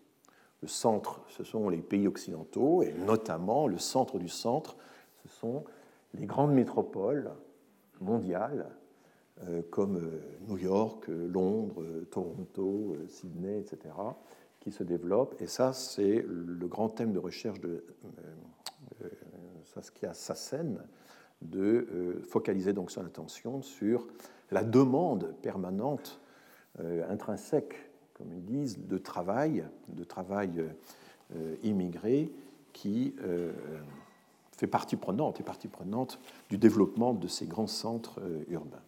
Donc le centre a besoin de la périphérie, mais évidemment s'en occupe, enfin tient cette périphérie dans une catégorie de seconde zone, ce que j'ai essayé d'écrire dans mon pseudo-poème de la statue de, de la liberté.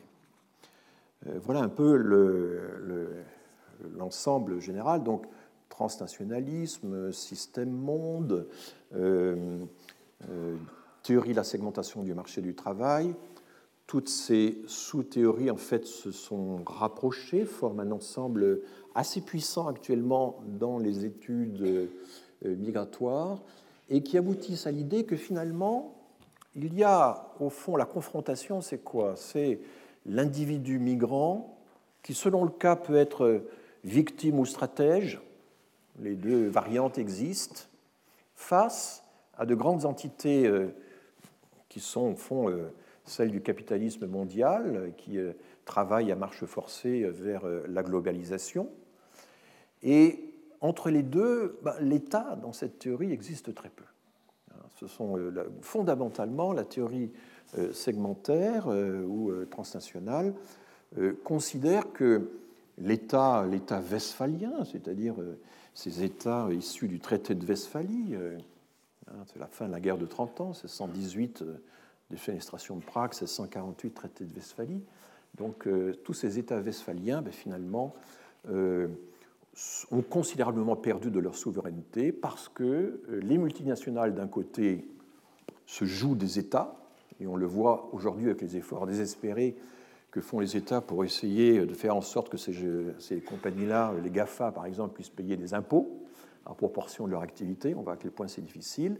Et puis de l'autre côté, le migrant, lui aussi, se jouerait des États, puisque euh, finalement, euh, il, euh, et ça évidemment, c'est l'exemple américain qui pèse considérablement hein, dans cette théorie. Le fait d'avoir 12 millions de clandestins aux États-Unis, cas absolument unique dans le monde. Aucun grand pays occidental, en tout cas, n'a une telle proportion de clandestins sur son territoire. On ne peut pas du tout transposer la situation américaine à la situation européenne. Ce n'est pas, pas du tout les mêmes proportions. Donc il y a cette idée que finalement, il n'y a pas vraiment d'intermédiaire, que l'État joue très très peu de rôle dans, euh, dans ce face-à-face entre le migrant individuel livré à lui-même avec euh, sa misère et son génie et les euh, grandes compagnies euh, multinationales qui en même temps euh, sont capables de le doter d'outils pour qu'il puisse encore plus facilement se déjouer des frontières. Bon.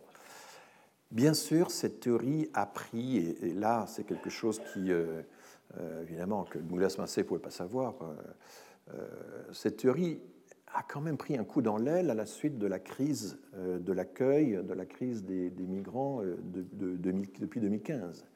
Parce qu'une des grandes leçons que nous pouvons tirer de l'expérience 2015, 2016, 2017, 2018, c'est le retour en force des États.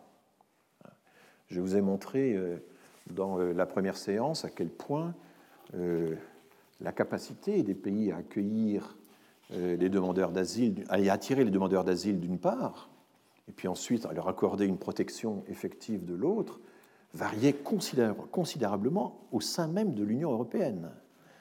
J'avais montré qu'il y a un rapport de 1 à 700 dans la proportion euh, de demandeurs d'asile auxquels on accorde protection par million d'habitants, car c'est comme ça qu'il faut raisonner, c'est par ce genre d'indicateur. Donc quand on a de telles disproportions, de tels euh, clivages au sein euh, d'un système qui paraît uni, n'est-ce pas On se dit que finalement, l'Union européenne compte assez peu par rapport à, tout ça, elle pèse peu dans, les mouvements migratoires, et c'est d'une part les préférences des migrants qui ont joué, et ceci se voit dans le fait que les Syriens, par exemple, représentaient 33% des demandes d'asile en Allemagne et seulement 3% des demandes d'asile en France pendant ces trois dernières années.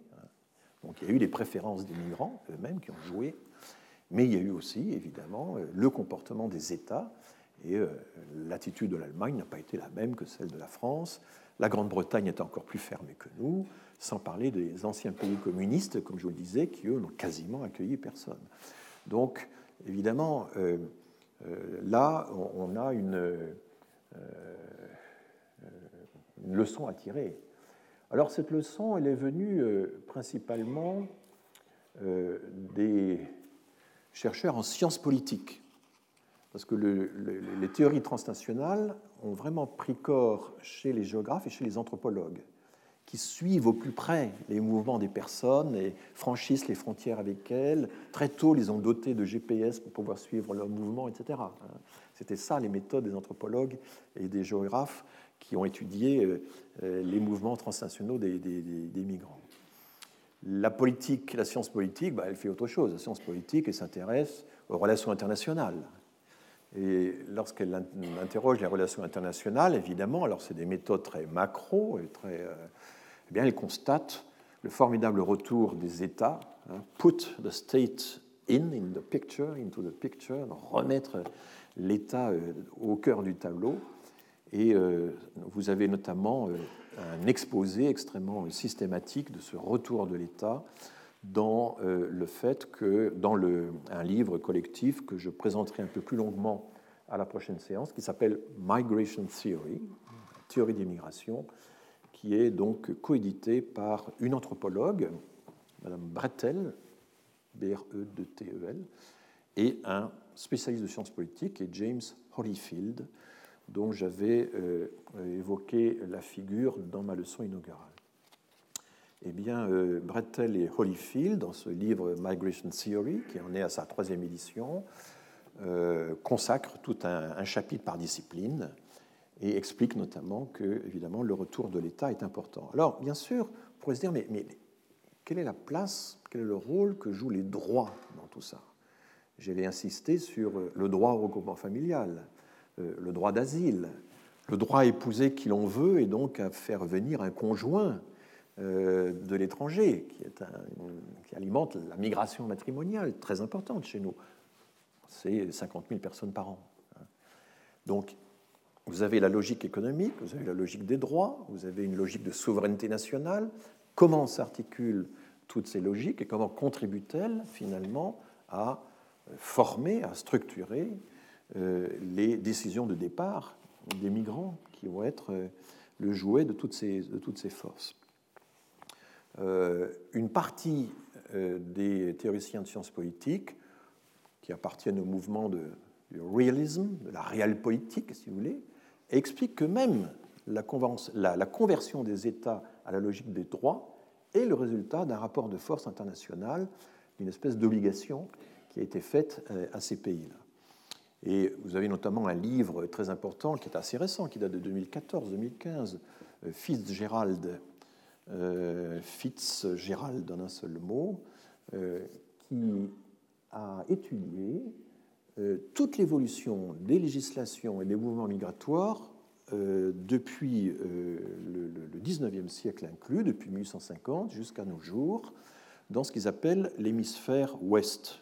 C'est une expression utilisée aux États-Unis. L'hémisphère ouest, hein, c'est toutes les Amériques plus l'essentiel du Pacifique, et donc compris l'Australie parfois.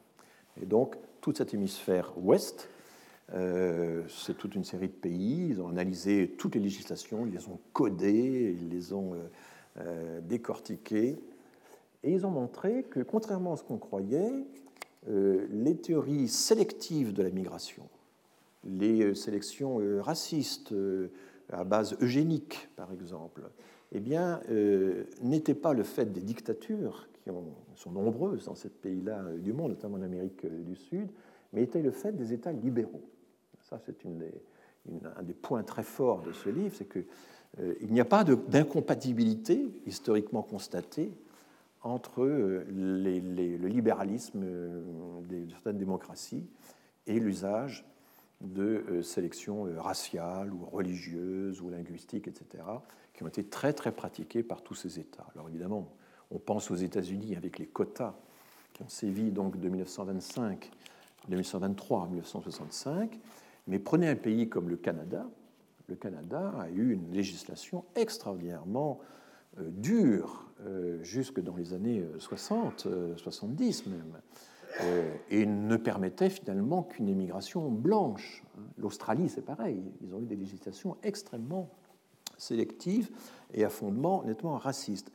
Comment, c'est ce que disent les auteurs, Fitzgerald et son co-auteur, comment ces États ont-ils basculé dans une autre forme de sélection et comment le Canada est-il devenu aujourd'hui presque le parangon de euh, la démocratie euh, libérale euh, bienveillante, etc., eh bien, les auteurs pensent que, expliquent et démontrent, je pense, que c'est sous l'influence de la pression internationale, c'est pour la nécessité de changer d'image. Ce n'est pas la découverte spontanée de la logique des droits, c'est une pression internationale qui a fait que, pour régler des problèmes internes notamment, il a fallu euh, respecter les diasporas internes et respecter aussi la pression diplomatique des pays émetteurs de main-d'œuvre qui ont beaucoup pesé pour que les États euh, changent leurs pratiques. Ceci est observable en Europe également. Hein. Euh, nous maltraitions les immigrés d'une façon tout à fait étonnante dans les années 60. On les débauchait souvent pendant les vacances, on les rembauchait à la rentrée sans les payer dans l'intervalle. Et il a fallu l'action diplomatique de l'Italie notamment mais aussi de l'Espagne, pour que nous mettions fin à ces pratiques. Alors, aux États-Unis, en Australie, au Canada, etc., il y a eu des pressions équivalentes, euh, tout aussi puissantes, sinon davantage, pour qu'effectivement on mette fin aux politiques de euh, sélection raciale et qu'on passe soit à l'absence de sélection, ce qui est le cas des États-Unis, où il y a certes une partie euh, des visas qui sont réservés à des, gens qui apportent des capitaux ou qui ont des niveaux d'instruction élevés. Enfin, globalement, il n'y a pas de politique sélective aux États-Unis. Et euh, alors qu'au Canada et en Australie, je vous ai montré à quel point euh, c'était important. Hein. Plus de la moitié des migrants qui sont installés au Canada, en Australie ou en Nouvelle-Zélande, plus de la moitié sont sélectionnés par un système à points, qui est un concours sur le capital humain. Soit sont sélectionnés par le système à points, soit sont les conjoints ou les enfants des, des lauréats. Et ensemble, les lauréats et leurs familles, pris en même temps, ce n'est pas du regroupement familial ex post, c'est en même temps, ça représente plus de la moitié des migrants dans des pays comme le Canada ou l'Australie. Je reviendrai un peu, mais enfin, je, vais, je regarde un peu l'heure, car je dois évacuer la, nous devons évacuer la salle dans six minutes, mais ça sera fait.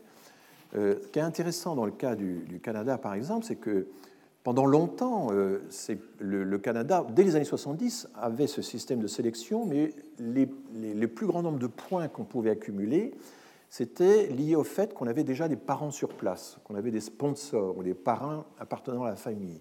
On avait l'idée que plus on avait déjà des liens sur place, une diaspora déjà installée avec des liens familiaux, mieux, euh, plus les chances de s'intégrer seraient élevées. Et puis, progressivement, et d'ailleurs directement inspiré par des recherches de sociologues ou d'économistes qui posent un problème d'ailleurs éthique pour les chercheurs. On a modifié les critères et peu à peu ces critères sont devenus des critères de capital humain. Il fallait avoir un diplôme de l'enseignement supérieur, il fallait avoir une maîtrise des langues, il fallait avoir des années d'expérience professionnelle et être ni trop jeune ni trop vieux. Et moyennant la réunion de ces critères, sur les 100 points possibles, vous pouviez presque tout de suite en avoir 50 et être éligible et voir votre dossier euh, pris en considération par les autorités canadiennes. Donc euh, ce système très sélectif, bizarrement, quand on regarde la littérature, le débat public et tout, on a un peu l'impression qu'il est beaucoup plus libéral que ce qui se passe aux États-Unis à cause de, toutes ces déclarations sur les murs, à cause du Homeland euh, Security euh, euh, Law, etc. Mais en réalité, le système canadien est beaucoup plus dur que, la politique américaine. Il n'y a pas vraiment de politique migratoire américaine alors qu'il y a une politique canadienne. Mais c'est une politique qui est très difficile à interpréter pour nous parce qu'elle ne fonctionne pas par quota, comme j'ai eu l'occasion de l'écrire dans un éditorial du Monde il y a quelques jours, elle fonctionne par fixation d'objectifs qui essaient d'être le plus élevé possible. Le Canada actuellement se fixe des objectifs de migration pour les trois années à venir qui sont de l'ordre de 300 000, puis 320 000, puis 330 000. Ils essaient de monter. Ils sont prêts à euh, euh, lever ce plafond en cas de crise de l'asile, par exemple, et ils l'ont fait il y a deux ans et rapporté évidemment à la population canadienne deux fois moins peuplée que la nôtre, eh bien ça, représente, ça représenterait en France l'accueil de 600 000 personnes, et pas 250 000 titres de séjour comme ceux que nous accordons en ce moment. Donc euh, évidemment, invoquer le système canadien comme justification pour établir chez nous des quotas, c'est une erreur, c'est une lourde erreur, ce n'est pas du tout le même système. C'est vrai que c'est sélectif, le système canadien, mais en même temps, c'est ça que nous avons du mal à comprendre, c'est sélectif mais avec des quantités considérables, beaucoup plus importantes que chez nous. C'est sélectif sans euh, euh, barguiner sur la quantité. Et, nous avons beaucoup de mal à comprendre ça, parce que pour nous, sélectionner, c'est forcément réduire.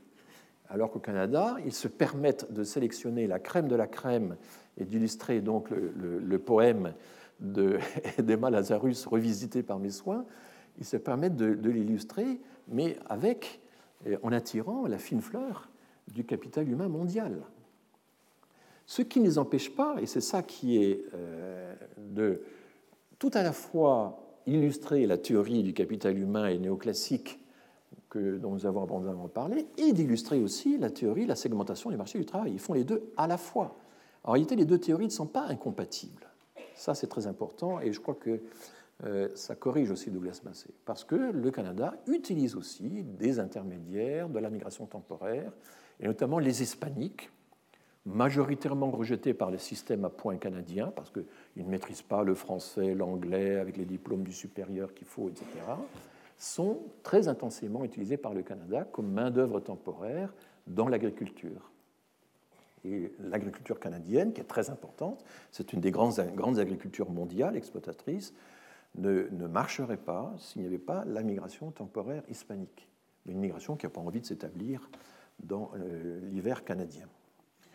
Donc, euh, vous voyez à quel point euh, le brassage de toutes ces théories migratoires n'exclut pas effectivement de trouver des cas de figure quand même considérables. les États-Unis, le Canada, c'est évidemment des exemples intéressants, mais chez nous aussi finalement, on reviendra sur le cas français, qui finalement euh, combine ou hybride euh, plusieurs euh, références théoriques. Merci pour votre attention. Retrouvez tous les contenus du Collège de France sur www.colège-2-france.fr.